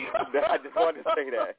But hey, and we want to holler. Obviously, we all miss you because when I'm missing, Mariana usually writes in and asks where I am. So, you know, we definitely That's true. definitely like the listeners. And you know, I want to shout out Kathleen too. Um, well, I'm gonna have to we're gonna have to drag Kathleen's on. I know she's busy and, and running, but we're gonna have to summon her up too. So Kathleen and Mariana, who's missing, um, we're gonna have to grab them. Yeah, we're going to have to grab them. So, yeah, we Oh, by the way, APB's out on both our favorite ladies. Yes, Mr. Yeah, yes, Jerome. Yes. And and um, are we having a New Year's show this year? I just want to say that just to give you some time to think ahead of a month. Got a month. Well, I'm glad you said that. Yeah, thank you, and I think we are because you know Momo B would kill me if we don't have one. So yeah, so shout out to Momo. No, yeah, so we're no. gonna do one this year as well. Yeah, Momo B's in the heat. Okay, we want to remind the listeners that this is that is an adult only show and there will be liquor Yeah, involved. So I Yeah, don't want to tune into the New Year's Eve. Don't listen. I don't it drink, so reminded, it's not me. I don't drink. Jerome, it Liquor reminded me of it, it reminded me of the guy. It was a couple uh, when I used to be in the chat room. They had come in and listened to the serious side and had all these rave comments, and so I guess they became subscribers. This is when the J. Show was on, and so they subscribed. So I guess their their subscription or whatever told them that there was a show Wednesday. And man, when I tell you when they came in that chat room, we were talking about some of that stuff. Boy, I tell you, man, I fell out laughing because they were like, somebody they wrote, "Well, we didn't expect to hear this." that was Right. that was what four years ago. That was hilarious. Oh God. Oh, Hey. funny. That was hilarious to you. They they started drinking that day. They weren't drinkers before. They had to work on themselves. Oh my God. One of the That's why funniest things Vanessa- I can remember. That's why Vanessa keep telling everybody to go to church. like, do Yeah, not yeah. stick around. I go to church. No Wednesdays and Saturdays. That's exactly big why. time. That that one example is why Vanessa keeps saying that. Oh my God! And they had a photo. You know, they had a photo. It was an older white lady and her husband. They had a little photo of themselves. There's a little uh emoji or whatever you call those icons. You know, when you sign up for an account. Oh man, that was funny. Sorry about that, folks. Yeah. But uh, yeah. Is that yeah? All right. They can tune into the serious side, but nothing else. that was it. Don't do Y'all it. bad. Y'all are bad. Oh my God, that it, it was hilarious. It was hilarious. I fell out laughing. All right, man. The man gets the first and the last word, Mr. Elias, man. Final thoughts. Look, folks, reach out to Sinema and Manchin and tell them to pass the John Lewis Voting Rights and the Voting Rights Act. If they don't do it, our democracy, our democracy is at, at stake, folks. So you need to reach out to those two because those are the two that will not do anything with that damn filibuster. And you got you need to remind them that hey, when the Republicans wanted to pass the uh, to, to put to push the uh, Supreme Court justices through, what they do, they got they they voted out they they bypassed the filibuster. So hey, it ain't like it's never been done before. Make sure you reach out to Manchin and Sinema and let them know this is how you feel because your your democracy is at stake. yeah, and I don't know if Sinema was in uh, office then, but you're right about that uh, with Manchin. So good stuff, Mr. Elias, as always. My final thoughts are going to be just once again to wish my big sis a happy birthday. I love you so much, and everything you said, ditto back at you. And I also want to say to someone, and this name's going to ring a bell from back in the days, Tyreek Styles. He celebrated a birthday. My little brother, I love you to death, man. More than you'll ever know. So I hope you enjoyed your day in Mexico, hanging out with your friend, quote unquote. But it was a good thing. So that being said, oh, I want to say what's up to all the listeners, and uh, appreciate you. Want to say a special shout out to my girl Momo Beasley and my boy Rob Smooth. Man, he listens all the time. One of the originals. People don't know that. One of the original listeners. One of the original people on this show. That being said, Mr. L to the E to the S. If it's Sunday and we're talking serious stuff, what time is it, my friend? It's time for the serious side of the J. Wow Show. Folks, it's been a pleasure to serve you, and we appreciate everything that you're doing. We thank you for allowing us to hang out with you every Sunday right here, same time, that channel. So, for Vanessa, for Jerome, for Jackie, for Mr. Elias, I'm Jay Rouse saying have a wonderful work week. And remember, if it is Sunday and we're talking serious stuff, it is the serious side of the Jay Rouse Show. Don't go nowhere. Coming up next on a need-to-know basis, with our main man, Mr. Jerome free. Keep it locked.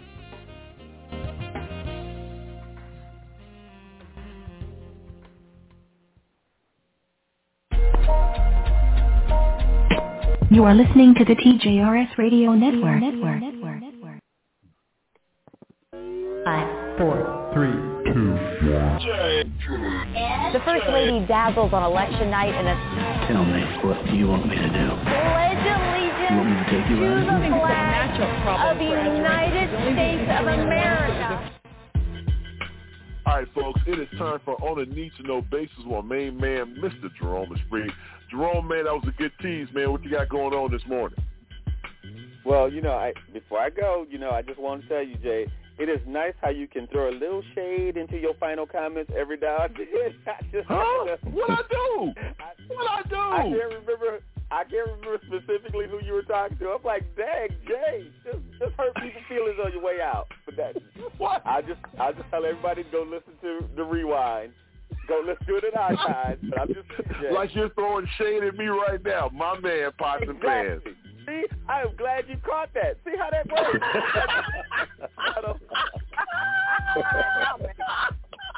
I am glad you recognize. Jay's not gonna do that no more. I can guarantee it now.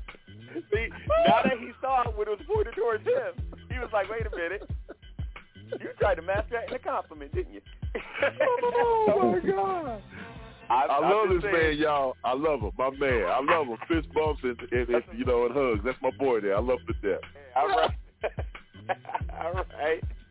No, you know, I okay, so I'll just I'll just start with um I don't know if you guys saw the the report that Hawaii had blizzard war- warnings over the weekend. They was expecting What? the 12 the snow and winds of 100 miles an hour is expected. Jeez. So, yeah, the National Weather Service um, put it into effect until um, um, sometime today that they were they are expecting that. So I'll be looking at the Weather Channel to see what they have. A But blizzard, Jerome. They were talking about Yeah. it in Vegas. A blizzard. yep, when you start getting blizzards in deserts, something else is going on, right? In Hawaii. Mhm. In Hawaii. Those Yep. people probably Well, don't even on the coast. Yeah, yeah. They said the snow. Um, they said more than 12 inches could be coming to the the mountainous regions of the Big Island.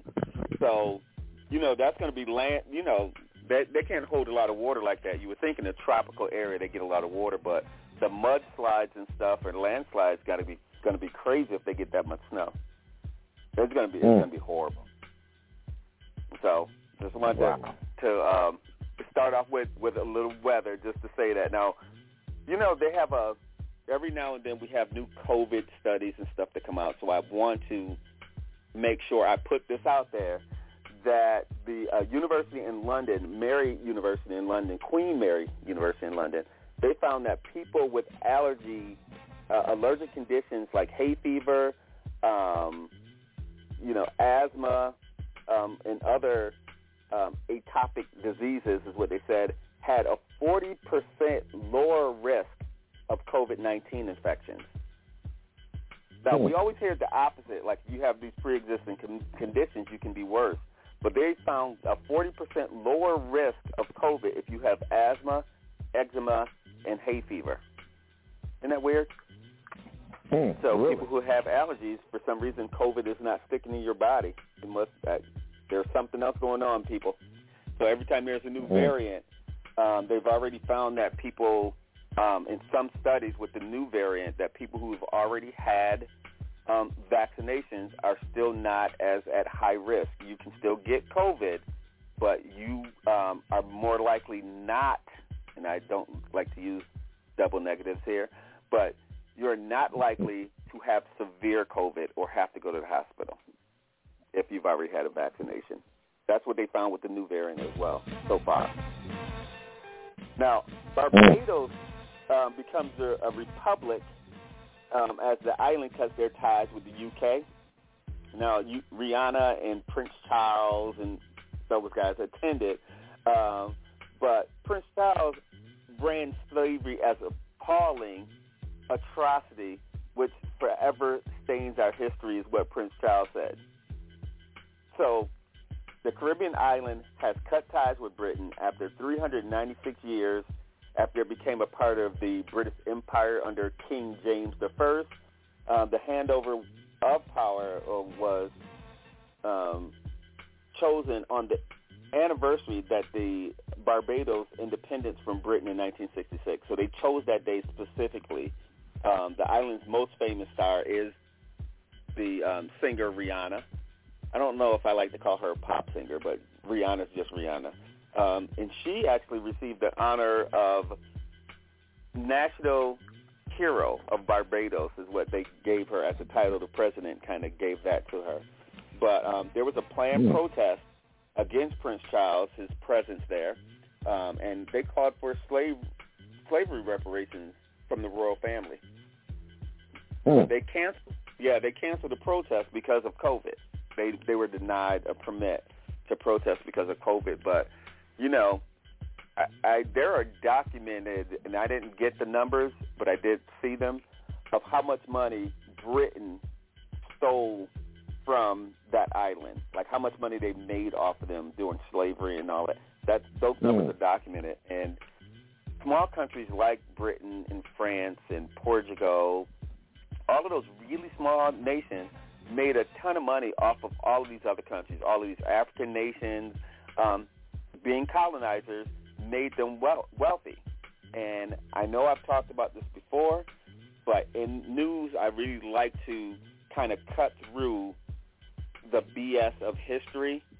But a part of the problem is is when Libya, which which has sweet crude oil, which means that the crude oil was not treated as much when they get it out of the ground. They were wealthy African nations, and people hated Gaddafi because the the West wanted that oil, and so we need to just call it what it was.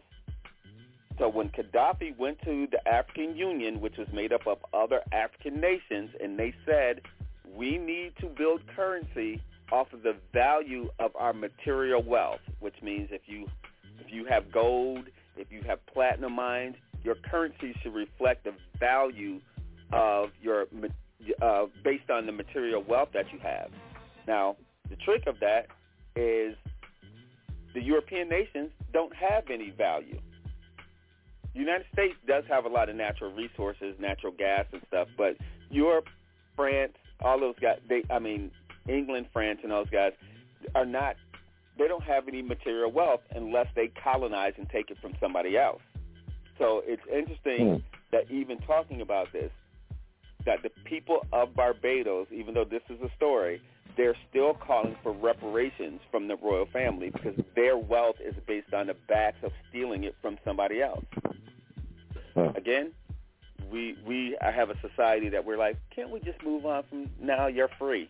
Yeah. Think of, yeah, yeah. I say I give you a prime example of Cuba, right? Jamal. After yes, we went over to Barbados, and when we were over to at Barbados, we noticed that this is going this makes me laugh every time I think about Barbados. The blue jeans, Levi's that you get from Walmart that cost nineteen ninety five are like eighty dollars over there. It's like, are you serious? Y'all are ripping these black people off. yes, A pair of Yep. jeans, eighty dollars. That you can go and get at Walmart, probably on the clearance rack for ten. They're eighty dollars. I, I was like, what? Then you go some places that Britain did not. They have separated from, and those people live in the slums. You know what? I know people get upset with me when I talk about Queen Elizabeth, but you know what? That lady got some stuff to answer for. She really, really does. Yeah. She really does. Now I follow them, but she got some stuff. She left those black people hung out in a lot of different places. And Les, we're gonna do a cruise, and I'm gonna show you. I don't she separated take him- herself from them. yeah. Huh? Now, I, I was gonna say now I don't know if I want. I don't know if LES is gonna want you want you to take him on that cruise. That cruise may not be a happy one for LES. I don't mean to talk for you, brother, because I know you're there. I know I wouldn't like this No, cruise. no, it's fine. It's just that it's some places that people need to see that they don't understand what this lady has done. But anyway, anyway, continue. I'm sorry. Thank you. Yes. So so Britain, uh, as well as you know, and I know again we like to kind of put a pin in history with this, but as well, you know, South Africa had that problem. So when South Africa, F.W. de Klerk, um, um, as evil as his butt was, you know, once Mandela said, "Oh, you know what? We need to unify the country." Everybody act like, F, you know, de Klerk and and those guys were national heroes, as evil as they were. And once the United States started divesting because of, um, you know, Congress actually passed something. You know, Maxine Waters and those guys headed that up back then. Reagan had no choice, so he called Margaret Thatcher. They called.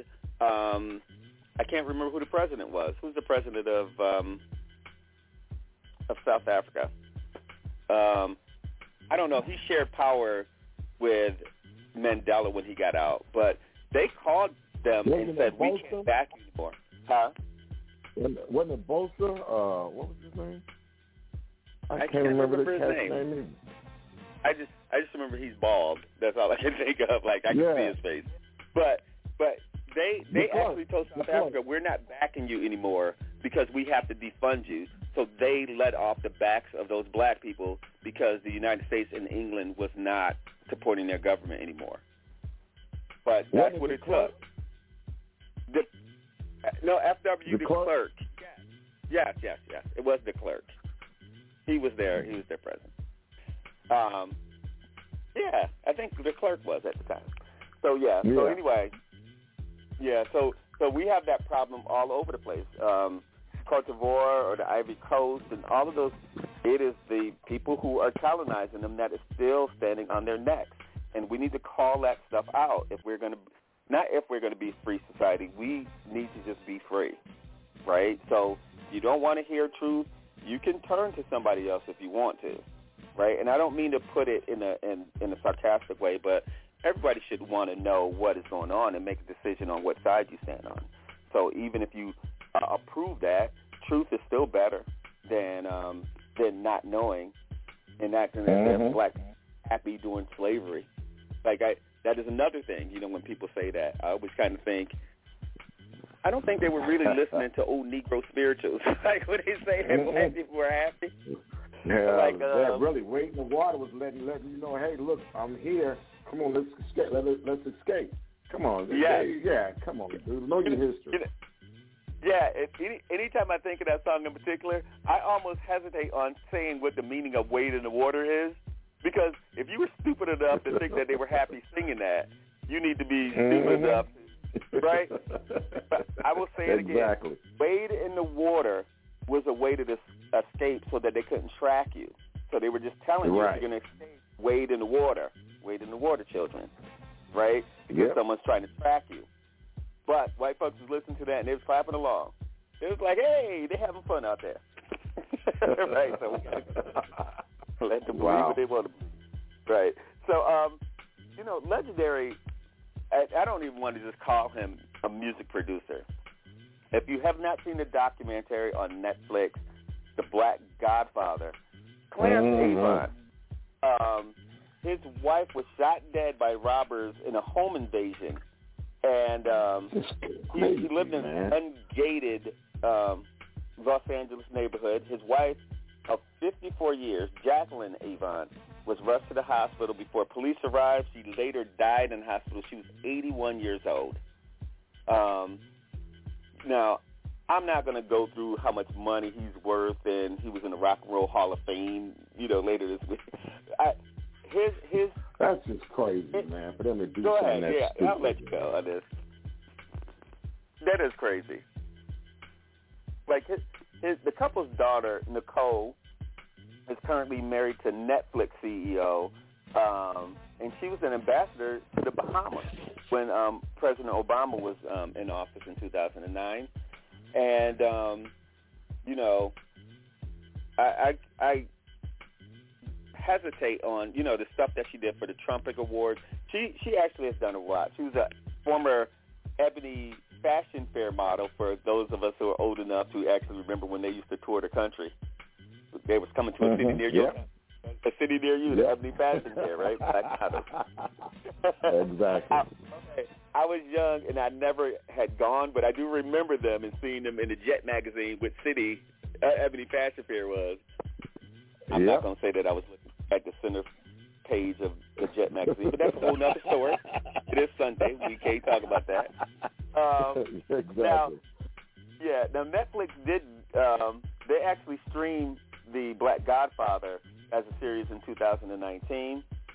Um, they caught the suspect, some guy, um, Ariel Maynard, 29, faced charges um, in the in the murder. Like on early Wednesday, caught him like the next day, and um, they said that he was caught at another home invasion where he shot himself in the foot. So that's how they caught him um, Wow. in there. But wow. Wow. yeah, police police evidence suggests that Maynard shot himself with the same AR-15 that he used in the murder of um, of Avant's um, Mm-hmm. of Avant's wife, and that two crimes um, further tied them together by su- surveillance footage of his vehicle. Now, here's here's what I want to say about it, because there's been a lot of chatter on social media about this. So, you know how when someone famous passes or something happens, it's always conspiracy or sacrifice stuff, right? And when this first happened, my immediately re- immediate response was, that is somebody who didn't see Black Godfather, for one. And Exactly. two, Exactly. I felt I felt like if that guy when he finds out who Clarence Avant is, he's going to either turn himself in or he's going to disappear. And I didn't think they were going to ever find out who did it because once Really? word hit the streets, I think that guy was going to be gone. So I didn't know if the person was black or white, but it did not matter because Clarence Avant has helped President Carter, um, um, Clinton's, Obama, like hit um, Biden, the Justice Department, or the FBI or CIA. Somebody was going to find who killed Clarence Oh, yeah. Avant's wife. Oh, Like, yeah. That is no joke there. You don't, yeah. So if you don't know, Clarence Avant helped Snoop out doing his gun charge stuff, Puffy out on some Mhm. stuff. Like Clarence, Clarence Avant Mhm. relationship across the board said to me that they're gonna regret. Like if it was it was random. I think they didn't shoot his wife on purpose. I think they went and shot up the house and hit his wife. Is what I think happened. Because the way they described it, they just said the guy, you know, somebody went in shooting in the house. So whether they Mm. thought anybody was home or not, it's a whole nother story. But either way, um, here's just my prediction. Um, I don't plan on seeing that guy make it to trial. But that's just my that's just my thought. I don't either, to be honest, brother. Mm-mm. You can tell That's I have no sympathy for I have no sympathy for people who commit crimes against senior citizens, honestly. She was 81, right? You could have it's just material stuff. You could have gone in there, take stuff and left. But killing senior citizens, people put in all these years, retire, and your lazy butt going to go in there and think that you're, you know, strong arming a senior citizen. That always me. Uh-huh. So, That is. yeah. That is. Yeah. So, so yeah. So anyway, if you haven't seen it, go watch The Black Godfather, and you'll see what um, Elias and I are talking about. so we'll just leave it at that. exactly. The Houston authorities have confirmed on Friday that a series of checks and cash were found by a plumber in the wall of Joel Osteen's Lakewood Church in their 2014 heist, where four, where six hundred thousand dollars went missing. So the Houston Police Department posted a statement about the investigation launched after um, the guy. Okay, so there was a toilet or something that was plugged up, so he removed it, found some loose um, tiles and some checks and money fell out the wall. Now, what? I don't think. Yeah, I don't think we would have found out about this, but the the plumber they only released his name, Justin. Uh, it, I didn't know Lakewood is the America's largest church. Did you know that? Mm. No, I, I didn't. I figured it had to be somewhere in there because hell, there's the old Houston where the Houston Rockets used to play at. Yes, they in the summit. And actually, I went to a Prince Mhm. concert in the summit, so they're rocking something else in there now. But yes, um, they said in 2014 there was 43,500 um, parishioners at that church. That was their Ooh. weekly attendance was 43,500 Mm. with their multiple services. So, and, and now today they said it's somewhere around 52,000 that attend multiple Damn. services per week at Lakewood. 52,000 Mm, mm, mm, mm. So, Wow. okay, now, okay, I know uh, this is Sunday, and um, Joe Osteen is Trump's boy, and I don't understand why anybody goes to Joe Osteen's church. For just it kills me just to even talk about him because um, of his. He's just my friend, and I'm gonna be neutral while Trump is um, kind of going against his parishioners. He has a big, large mm-hmm. a contingency of black folks that go to his church. And mm-hmm. so, to me, Joe Osteen is Jim Jones. So, say what you want to say, but just in the demographic. So don't come back and send your letters to Jay or anything. I'm not alleging that he's making them drinking Kool-Aid or anything like that. I am just saying the demographics that he's pulling out is kind of like a Jim Jones-ish, but he has the largest church. And um, first of all, the $600,000 that was stolen was insured, right? So when the plumber found that money, he called the um, supervisors or whatever at the church, and do you know it took them seven hours to get there. They didn't Mm. care. So Crime Stoppers offered this $25,000 reward leading to the arrest of whoever stole it, but no arrest was made. The plumber is saying he is he's talking about it, so he went on the radio because they won't give him an, a reward for finding that $600,000. Really? No. Wow. As much Mhm. money as that church has, as much as they they already collected, so they didn't lose any money. They was insured, so they already got their money, and they still won't even help out the guy who found it. They probably mad that he found it Really? because Mhm. they started investigating. And early in the week, they did say that they were investigating Joe Osteen because who steals something and leave it in the church? So he, they they want to know if it's a scam that they stashed that money, told the parishioners, we need extra money because we just got six hundred thousand dollars stolen from us. It might have been a it might have been a Mm. grab for more donations. So Osteen is getting investigated because of that. They didn't let him off the hook yet, but you have to remember during the pandemic that um, Osteen's church received four point four million dollars in COVID relief Mm. and then got shamed. And then the Houston Chronicle reported that they returned the money later. Like they, they they're just sitting on money. Okay, so anyway, enough Wow. with our scam news today. But I just wanted to make sure I say that that um, that church is um, is raking in cash. That's all I want to say about that. And Mhm. so you know, Joe Osteen's, by the way, he's um, pretty much condemned because he teaches that he often preaches that wealth is a sign of God's favor. So if you have money, that means God loves you. You know, he teaches Hmm. that prosperity teaching. Really? Joe Osteen, bless anybody who watches that fool, because you're gonna need it. like I can't borrow no money from you. All right, now Mm. almost two years into the pandemic, you know, black people and members of other racial ethnic minority groups in Britain are still dying of the coronavirus at a higher rate than white residents. And that's likely because of lower vaccination rates is what they're saying. So the government commissioned uh, a report, and which just came out on Friday, and the research found that vaccinations have sharply reduced COVID-19 deaths amongst people of all um, ethnicities, but black and South Asian Britons die at a higher rate, even though white people are more likely to test positive for the virus. Again, I just want to do disparity in all European nations when it comes to white people. just want to put that out for the record. Because apparently it don't matter where we go, LES. We're not You ain't lying there, brother. Right? lying. It's like no matter what. You're not lying there. Yep.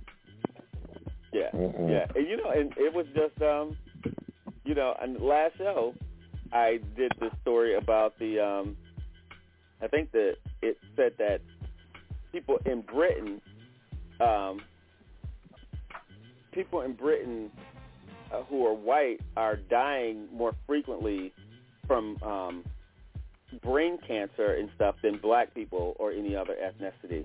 Um, so, you, yeah, it's it's it's a weird statistic of saying like, yeah, if they catch certain diseases, they die a whole lot faster. But things that they can treat you for, black people die more of because they're not getting treated. Is the more of that story. You know, that, so it's the it's, it's the inequity in the just in the um, in the medical system is where this is coming from. All right, now, yeah, just same same same story, different different continent, different country. Now, um, a military anti-extreme probe finds that U.S. Army had the highest number of racist incidents this year, with 33, while there were 30 in the Navy, seven in the Marine Corps, and um, the Air Force says 10 members um, took part in the January 6th riot. By the way, so what? The, yes, you know, and they were active members of the uh, Air Really? Force was and the the the uh, insurrection. I don't know why they keep calling it a riot because a riot implies that it was like like a spontaneous event and got carried away with their emotions, but they planned that. So it Yeah. was an insurrection. So the Department of Defense Inspector General report has revealed that incidents of racism and extre- um, and extremism in all branches of government in the United military, um, the highest number of racist incidents were in the Army with 33. Now, I honestly, um, I would have to ask somebody in the military, but those are just the ones that are reported. I guarantee you that it's a thousand times higher than that, because Hmm. because you know you don't want the stigma of reporting racist accident unless you can prove it. So I'm sure it's probably worse. But anyway, those were those were the numbers. Now, a Fordham professor, 69, who was fired for a sex act during a Zoom lecture, sues the university over civil rights violations, along with the student who reported it. Now, Professor Howard Robinson, 69, is alleged of being caught um, self-pleasuring during a Zoom lecture in 2000, September 2020, and his student captured it on video, and she reported it, and um, he's suing them. Okay, this is white privilege. Nobody black. Now, this is a black or white situation. Nobody black who got caught doing something like that would be like, "I'm suing y'all because I got a right to do that." who does that? Hmm. yeah, I'm Fordham percent. Oh man, good is I ain't paid and he got caught. Yeah, and Wow. he got caught. Now, speaking of college professors, now a New York City college president who was fired for sexually harassing at least 10 women and settling out of court with them has been reinstated to his old job. now, he was fired from his job as president of the SAS College in Brooklyn in 2019 after at least 10 students and staff members accused him of sexual misconduct, including rape. Now, sending Oh unsolicited of his Johnson and coercing students, coercing, I said Johnson, that's why I can't say this other word, Co- co- coercing students uh, to rely on him for employment and visas into sex. Like, he, Mm. he persuaded them in sex. Now, the allegations resulted in more than a $2 million out-of-court settlement, according to the letter from the college board and the New York City Commission of Human Rights. But last month, he was reinstated as the head of the for-profit school with campuses in New York City and Florida. He had shared the letter um, with the board of trustees from his sex addiction therapist, saying that she worked with Mm. him on issues of victim empathy and accountability. So when the board initially rejected his request for reinstatement, this is according to the Daily News, he ousted five members of that seven-member board who voted against his reinstatement and replaced them with his allies who voted him back Oh, on the job on October 11. That sounds Mm, like Trump, mm, right? mm. When Yep. people don't like Exactly. you, you just fire everybody until people like you. That's what he did to federal Mm. government. And Biden's Wow. too polite. Biden and his administration is too polite just to go, like, sift all them Trump people up out of there. They get, God, still he got can't get, he can't. He, Biden can't even get his administration in place, man, because everybody, Yeah. the Republican Party refuses to let him put it in place. yeah. I'm like, damn. I guarantee Well, you, you know, I guarantee you next year they'll be like, well, let's see if he wins the presidency, and we'll see if we'll give him a cabinet on his reelection. They haven't Mhm. given him a cabinet Right. on the first one, and Right. that's they're good at this. They're good at this. Whereas when Trump got there, they were like, oh yeah, we're going to waive filibuster because he has a right to have his own administration and to do his job. Right. Well, But Biden, but Biden does. Mm-mm. Yep. So Nope. the Republicans will get rid of filibuster, but the Democrats are like, well, we need to be fair and put the system back in place. So you're solidifying the people who have broken your system. You're solidifying those people in place. It's just like the Postmaster Mm. General should have been gone Yeah. day one. And so mail is slowed Yeah. down by about three days now because he is Exactly. intentionally slowing it down for the next election that's coming up. Mm. They did that just to slow down Mhm. voter voter mailing. Uh, um, Yeah. voters filling in there. Yeah. So anyway, um, so he ended up um, getting rid of them. In addition of being the the Brooklyn College president, he's also the founder of the school in 1985, and he used his legal authority as the sole owner of that school to remove five members of that seven-member board who voted against him and replace them with his hand-put allies. So he owned the school.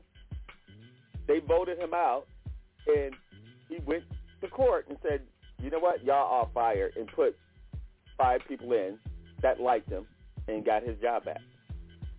Mm-mm-mm. Yeah, apparently, Wow. apparently that was legal. That's what they're saying. Of course. So Mhm. again, each law has a counter law that you know white folks seem to use to their benefit, but to us, you know, most people would just say, "We're not sending our kids to that person's school. We're not going to do it." But he still gets the key Mhm. because it's a for-profit school and it's not a public enemy, uh, a public entity. They might be public Mm. enemy, but there's no public entity. Right. That is, Now- that is- I mean, come on, man. Really? Yeah. This, this, this, is ridiculous, man. Yeah. See, the, you know, the you reason I, doing stuff. Yeah. The, and the reason why I always do these stories is because when you say the stuff later, people usually say stuff like, "Oh, that don't happen." Where'd you hear that? These are these are news stories that's coming through the regular news feed. So nobody highlights that because white folks don't like to look at themselves in the mirror because it makes them feel some kind of way personally.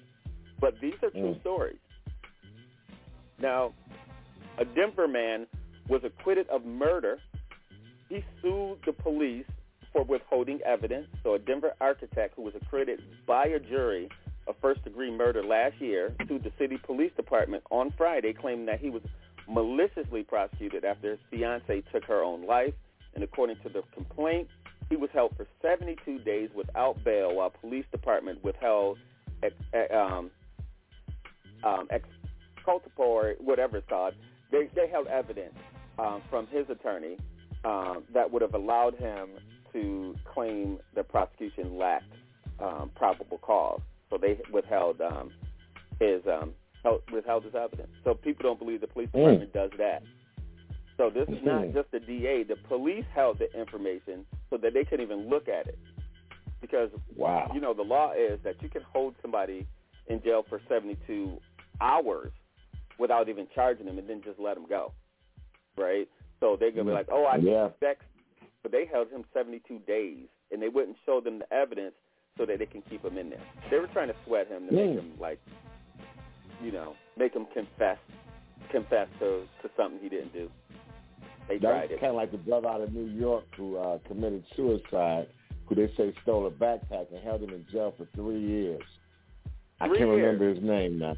Three years, Yep. and he didn't. And then they found out he didn't even do it. Yeah. Mm. Yep.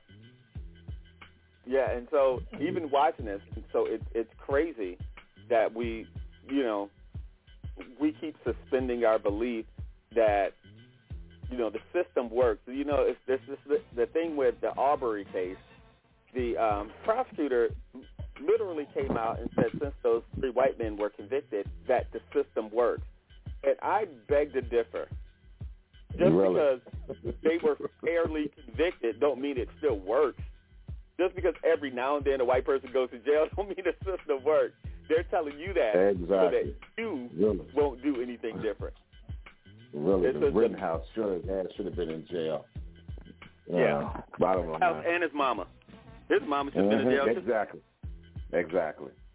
right? Because if she's underage and she's um she's encouraging him, which she literally did too as well, then technically she needs to take some responsibility for for influencing um him if you think that he's underage. But here we go again, right? Now, um, CNN fired anchor Chris Cuomo on Saturday after details emerged about how he assisted his brother, former New York Governor Andrew Cuomo, and um, as he faced, you know, sexual harassment allegations. So the network suspended him earlier in the week to investigate his conduct.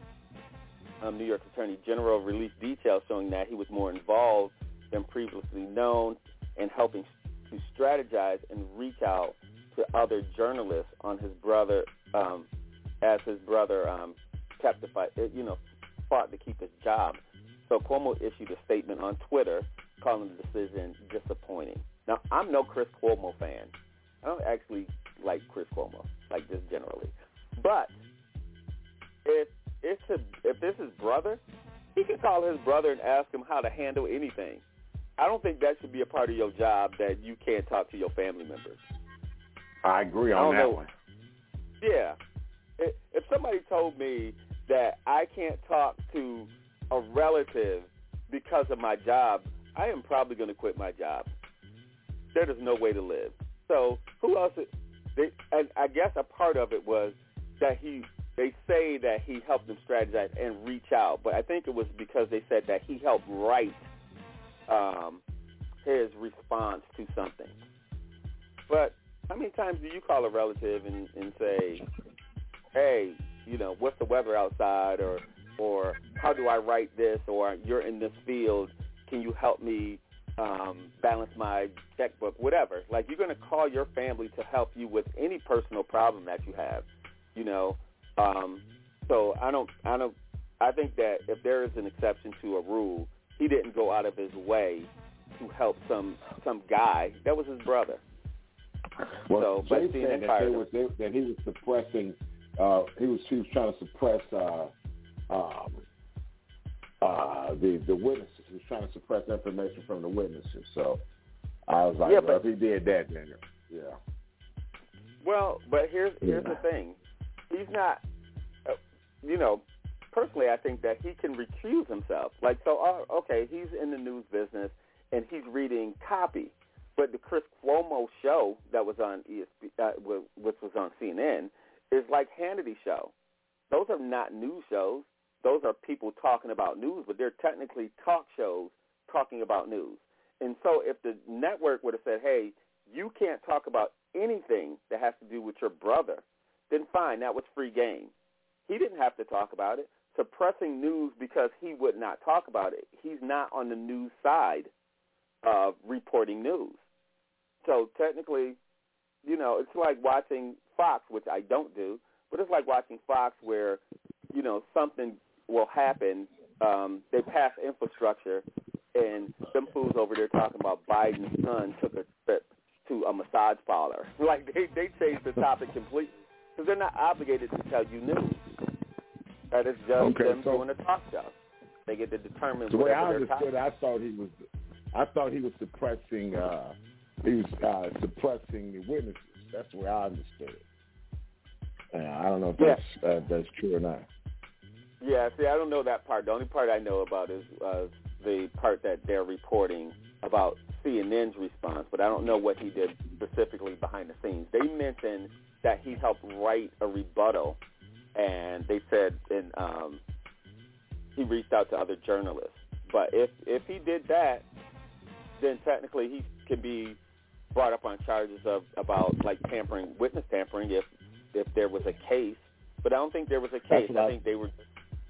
Uh, Ah, okay. I, I thought they were bringing him up on charges. That's why, because we, me and Jay were arguing earlier. He said, "Would you go to jail for that?" I was like, "Hell no, I'm not going to jail for nobody." Uh, uh no, I'm not. oh, But oh, for for that whole witness tampering part. yeah, yeah, exactly. Yeah, yeah. It, you shouldn't have did it if that was the case.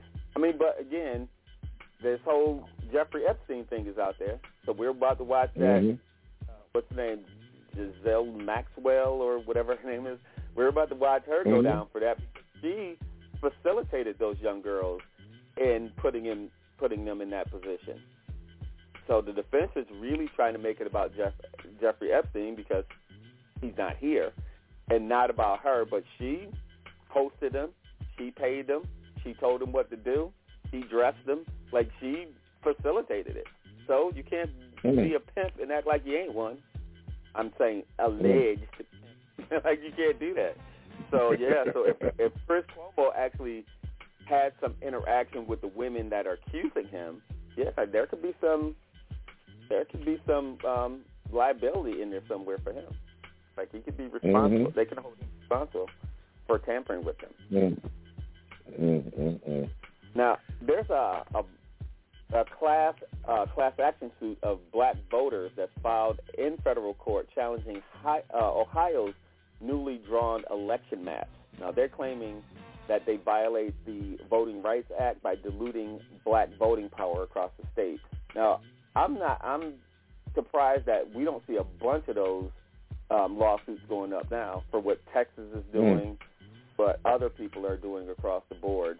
I'm surprised that that stuff is not in the news. But um, like you said earlier, pass the the John Lewis Voting Rights Act.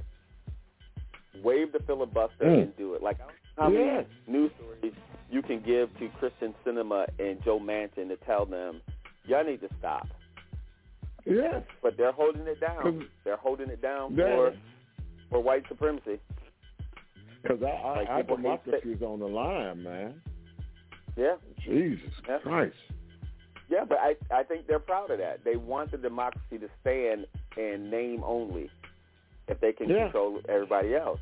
And again, that's a that's a pathology that um, some people need to to go see a therapist about. Because again, I know it sounded a little disgusting when we said this, you know, months ago on the show, but you're talking about people who who had cookouts, who got out of church and watched somebody hang and then sat there and ate like ain't nothing happened. Or burnt people and watched them and, and you know, went on about their day. They dressed up to go watch somebody get lynched. So I'm not saying that um, everybody needs therapy, but in the words of um, Jack Nicholson in the first Batman, this town needs an enema. Like somebody needs to, they need to clean out. They, ain't no joke, my brother. that wasn't me. That was Jack Nicholson. Les. That was that was uh that was Jack Nicholson. It wasn't me. Now, now Uber is paying nine million dollars in sexual assault uh, in a sexual assault um, settlement. Now, I didn't really. I again, I didn't see too much about this news story, so I just kind of wanted to say this because it's in court. But the um, California Public Utilities Commission um, had told Uber to hand over information about assault and harassment, but um, it didn't do it. Uber didn't do it. So at the time, Uber had argued that it would be a shocking violation of privacy for the victims. That was funny, and the payment uh, reduced from the initial fifty-nine million dollar fine would help fund passenger safety and promotion. They didn't want that settlement, so they gave them fifty-nine million dollars and said, "Hey, let's just promote uh, uh, passenger safety." But the settlement between Uber and um, the California Public Utilities Commission and the Rape, Abuse, and Incest National Network um, brings an end to the dispute lasting almost two years over whether Uber should hand over the record uh, reporting incidents involving drivers. Now, this is not just random stuff. This is their drivers, right? So Uber ha- had argued that disclosing such records would be traumatic for those who've been assaulted and might discourage uh, reports in the future. I tell you what doesn't discourage them, getting getting a settlement, Really? right? Really? Yeah. So Uber tried Mhm. tried to do it, but um, the following um, Uber appeal, it, it appealed this agreement. Um, so the settlement of nine million dollars, which result five million being spent on victims of violence and sexual violence, victims of violence and sexual violence, um, prefer- preferably those who were passengers, and four million would be spent on addressing violence in the um, passenger carrier industry. Uber will also pay an extra $150,000 to the California State General Fund. Now, okay, so here's what I don't like about this kind of stuff is that they're paying fines, but the people who were harmed aren't getting anything. Hmm. You know what I mean? Like they're paying Really? all of these commissions and paying fines, but the people who were harmed need to sue Uber. So just Really? so that they don't admit to stuff, they will settle with the state so that they don't have to pay individuals, the people who were actually damaged, and um, who who should have damages. Now, Hmm. not just to get on Uber, it's not only Uber that had this problem, but they're saying that Lyft, which is another ride um, ride sharing kind of app um, in the U.S., reported more than 4,000 incidents of sexual assault between 2017 and 2019, and it's the um, first safety report was published earlier this year. So it happens with rideshare. I, you know, have this have you ever heard of this happening with cab drivers? I just want to put Nope. that out there. Not at all. So, so when they started doing rideshare, this when we started to have all these sexual. So I don't, I don't know if it's easier. You had to have a license to be a cab driver. Like they, you know how they had your license picture up there. You had to get a license from the state. I think they ran background checks on most cab drivers. They don't do that for Hmm. for Uber and Lyft drivers. That's why they say it's cheaper, but I think that that rideshare stuff got to be pretty expensive. Right. You know, I've never taken an Uber, so I don't know. And I know a few people I've who taken drive. a couple out in Vegas. Yeah. I mean, yeah, it would make sense, It's not uh, you know, in to take them. But I'm thinking that cab drivers at least had to mount their picture and their license on their dashboard, like you knew who they were. Mhm. You know what I mean? Uber drivers, I know through the app when you select um, to pay that they're identifying the drivers, but for some reasons the drivers feel pretty comfortable at, at, at assaulting their passengers, especially if they're drunk, because you know people get in the car drunk, so there's no accountability. Not saying that they deserve that at all. Don't want to hear it, but you know what I mean. Like if they, Right. I think people feel like they can get away with stuff, they try it. Now, um, police in the state of Oregon are investigating the poisoning of eight gray wolves that were found dead by officials earlier this year. Five wolves were discovered um, in February, and another um, and another three were found later. So tests confirmed that the poisoning poisonous substance had killed the wolves, but they're asking for help from the public and conservative groups, and they're offering twenty-six thousand dollars for information leading to conviction. I don't like those. Again, they have to lead to conviction. But in a statement, the Oregon State Police said that the initial batch of five wolves, all who were collared collared members of the same pack, were found dead along with a nearby magpie. You know, I could only think of those old cartoons. I hear the word magpie. But anyway, Just thinking the same thing. yeah, as soon as I hear that, that's the only time I ever hear that word magpie is the cartoon. But um, Mhm.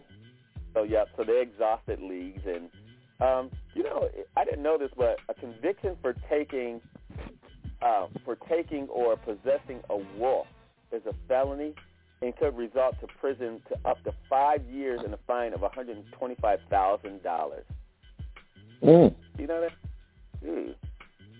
So, and a lesser misdemeanor charge for placing a toxic su- substance where wildlife can access it can be punishable up to one year in jail and fines over six thousand dollars. Man, so you can kill people and get less time than poisoning a wolf, apparently. I mean, but Really? I don't mean to make comparison, but that's pretty much how it goes.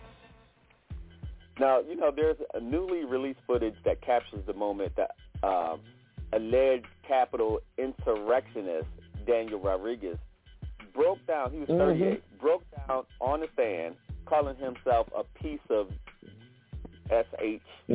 You know, Yeah. during his interrogation. uh, after he tasered the cop. Like he Yep. tasered the policeman and then was like, "Hey, I'm just a jerk." It's like, nope, you need to go to jail.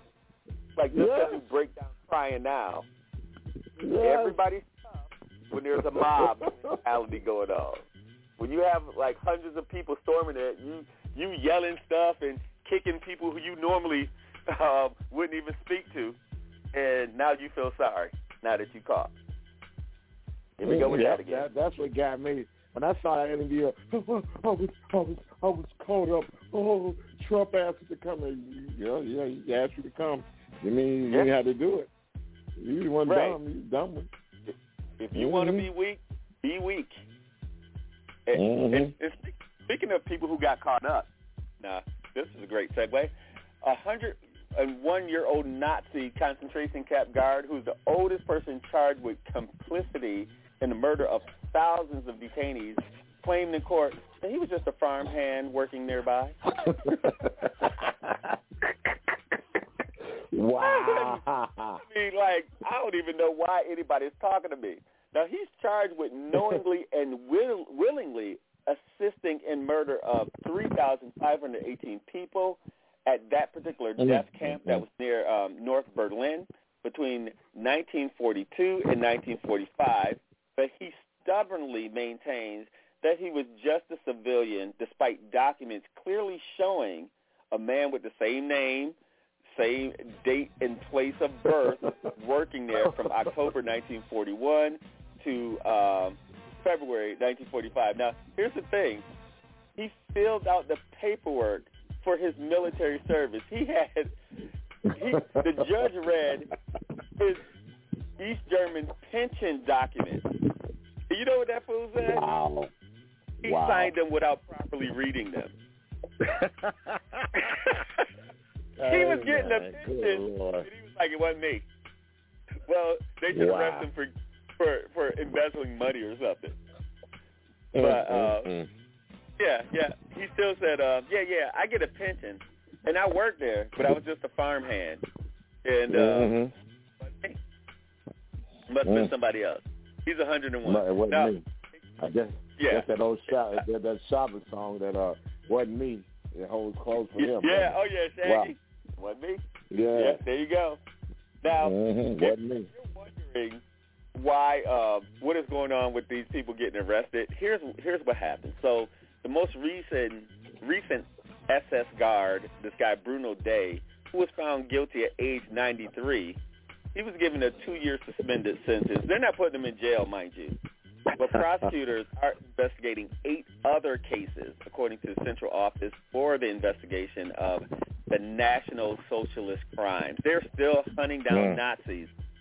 And what they're saying is that it's not as important that they convict them now because they're in their 90s, some of them. It's, it's that they need to know exactly what happened and where the bodies are buried and all that. They're doing this for the historical record's sake. That's why they're going through all this trouble.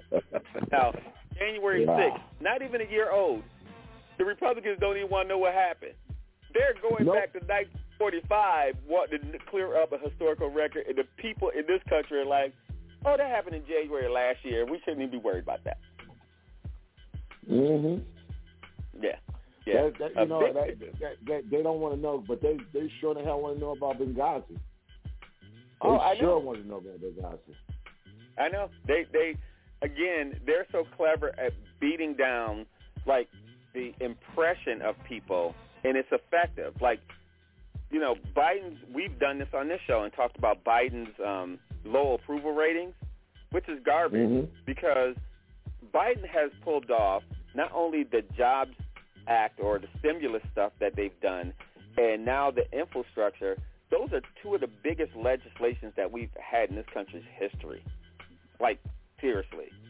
So his Mhm. accomplishment is is is great already within a year, but nobody even sees that because we focus on negative so much in this country. It goes, well, let's talk about the pandemic, and I don't want to wear a mask, and all this little crazy Mhm. sidebar that people won't see the forest for the trees. But if this was um, Trump, he wouldn't have any news conferences, and he would only tell you what he wants you to know, and then you would think Mhm. he's the greatest since sliced bread. That's what they do. Yep. They're That's- really good. They're really good and really efficient and proficient at it. Like they know what they're doing. You know, and and it's not because people are stupid. Is that people don't have time to sit through and listen through explanations. And, and by the way, I want to say this. You know, it's I am starting to talk more on the show opposed to doing news stories. So if you want like any questions about anything, if you send them in, we'll start to address some of those things because I realize in the real world for me, I do get a lot of calls and a lot of, you know, from different leaders or people who are business leaders or, or politicians who are asking me questions to explain some of the stuff to them. So I know that in our regular daily lives that you don't get the stuff out of the news. So if there's a topic outside of that, um, I think Jay did one early or said earlier from one of the um, listeners that they wanted me to answer a question. Please feel free to do that. Now, Hmm. if you're now don't don't believe that I'm not above uh, or yeah that I'm not above cussing you out. So if you send me some nonsense, Jay don't Jay's not to give it because you will get cussed out. Like, I'm not that doggone nice now.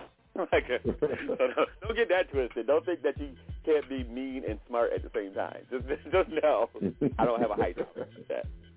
Now, Jackie Johnson, the former district attorney, um, former Georgia district attorney, she's facing five years in prison for violating her uh, her oath of office and obstructing justice in that uh, Ahmaud Arbery case. Now, according to the indictment filed by Georgia's Bureau of Investigation back in September, Gregory uh, McMichael, her former employee, um, called her after his son, Travis, fatally shot Aubrey in February at around the same time the police investigating the case called her asking for advice. Now, while she recused Mhm. herself from the case, the indictment alleges that she steered the investigation to a nearby district attorney with whom she discussed the case with. And in the aftermath, the district attorney, George Barnhill, wrote that the three men who chased after Aubrey with weapons and eventually killed him did not violate Georgia state law. So Arbery's family claimed that that delay in the arrest of George McMichael and Travis McMichael and um, William Bryan Jr., um, that delayed them by 74 days because she actually tampered with it by going to the other attorney and trying to influence him, even though she recused herself. Really? So, yeah, so she's facing up to five years. And again, prosecutors normally don't get prosecuted, but this time I am glad um, that they did. You ain't kidding. You are Yeah, kidding it- there. I don't think it sends a message like most people say, like we need to send a message. I don't think it sends a message, but somebody needs to say something. Now, um, yeah. Now, a white New York City woman who plowed her BMW through 50 Manhattan Black Lives Matter protesters last year refused a plea, plea deal, and she's going to stand trial. So Kathleen Casillo, 52, appeared in Manhattan criminal court on Wednesday after she refused, or after she was accused of driving through the pedestrians during this December 11th um, protest. And she was offered a deal which could have seen her, um, she would have seen, she would have had to complete six days of community service and have her license suspended for a year. And she said no. She turned it down, and she said she want a jury to decide that she ain't do nothing. Now that, my friend, is what we called white privilege. When we say that, White she went privilege. six Thank days you. of community service after she ran through 50 people. She's like, no, I don't want to do nothing. I want to go to court. So good luck Mm. on this. Yeah, I I hope your ass, I hope your ass before we fare get out of well. Mm-hmm. Wow. What'd you say? Wow, wow, wow. I hope I, I hope my ass don't fare well on that one. I really do. Yeah. Yeah, you do. You that dumb. You you just dumb. You ran through fifty Yeah. people and you don't want to admit it. Nah, you, you need to go. Yep. You need yeah, to go. Yeah, one of the this woman Tabitha House said it's one thing to face physical recovery. It's another thing to try to process what happened mentally and emotionally. You hit a bunch of people and then said, "Oh no, they scared me, so that's why I stepped on the gas because my car was expensive." That's what she's she's claiming. Wow. Mm. All right. All right. Yeah. So uh, I guess that's we're out. So I guess I'll see you guys next week with a little bit more All right, news. brother. We'll see you. We'll see you next week, brother. Have a good week. All right. All right.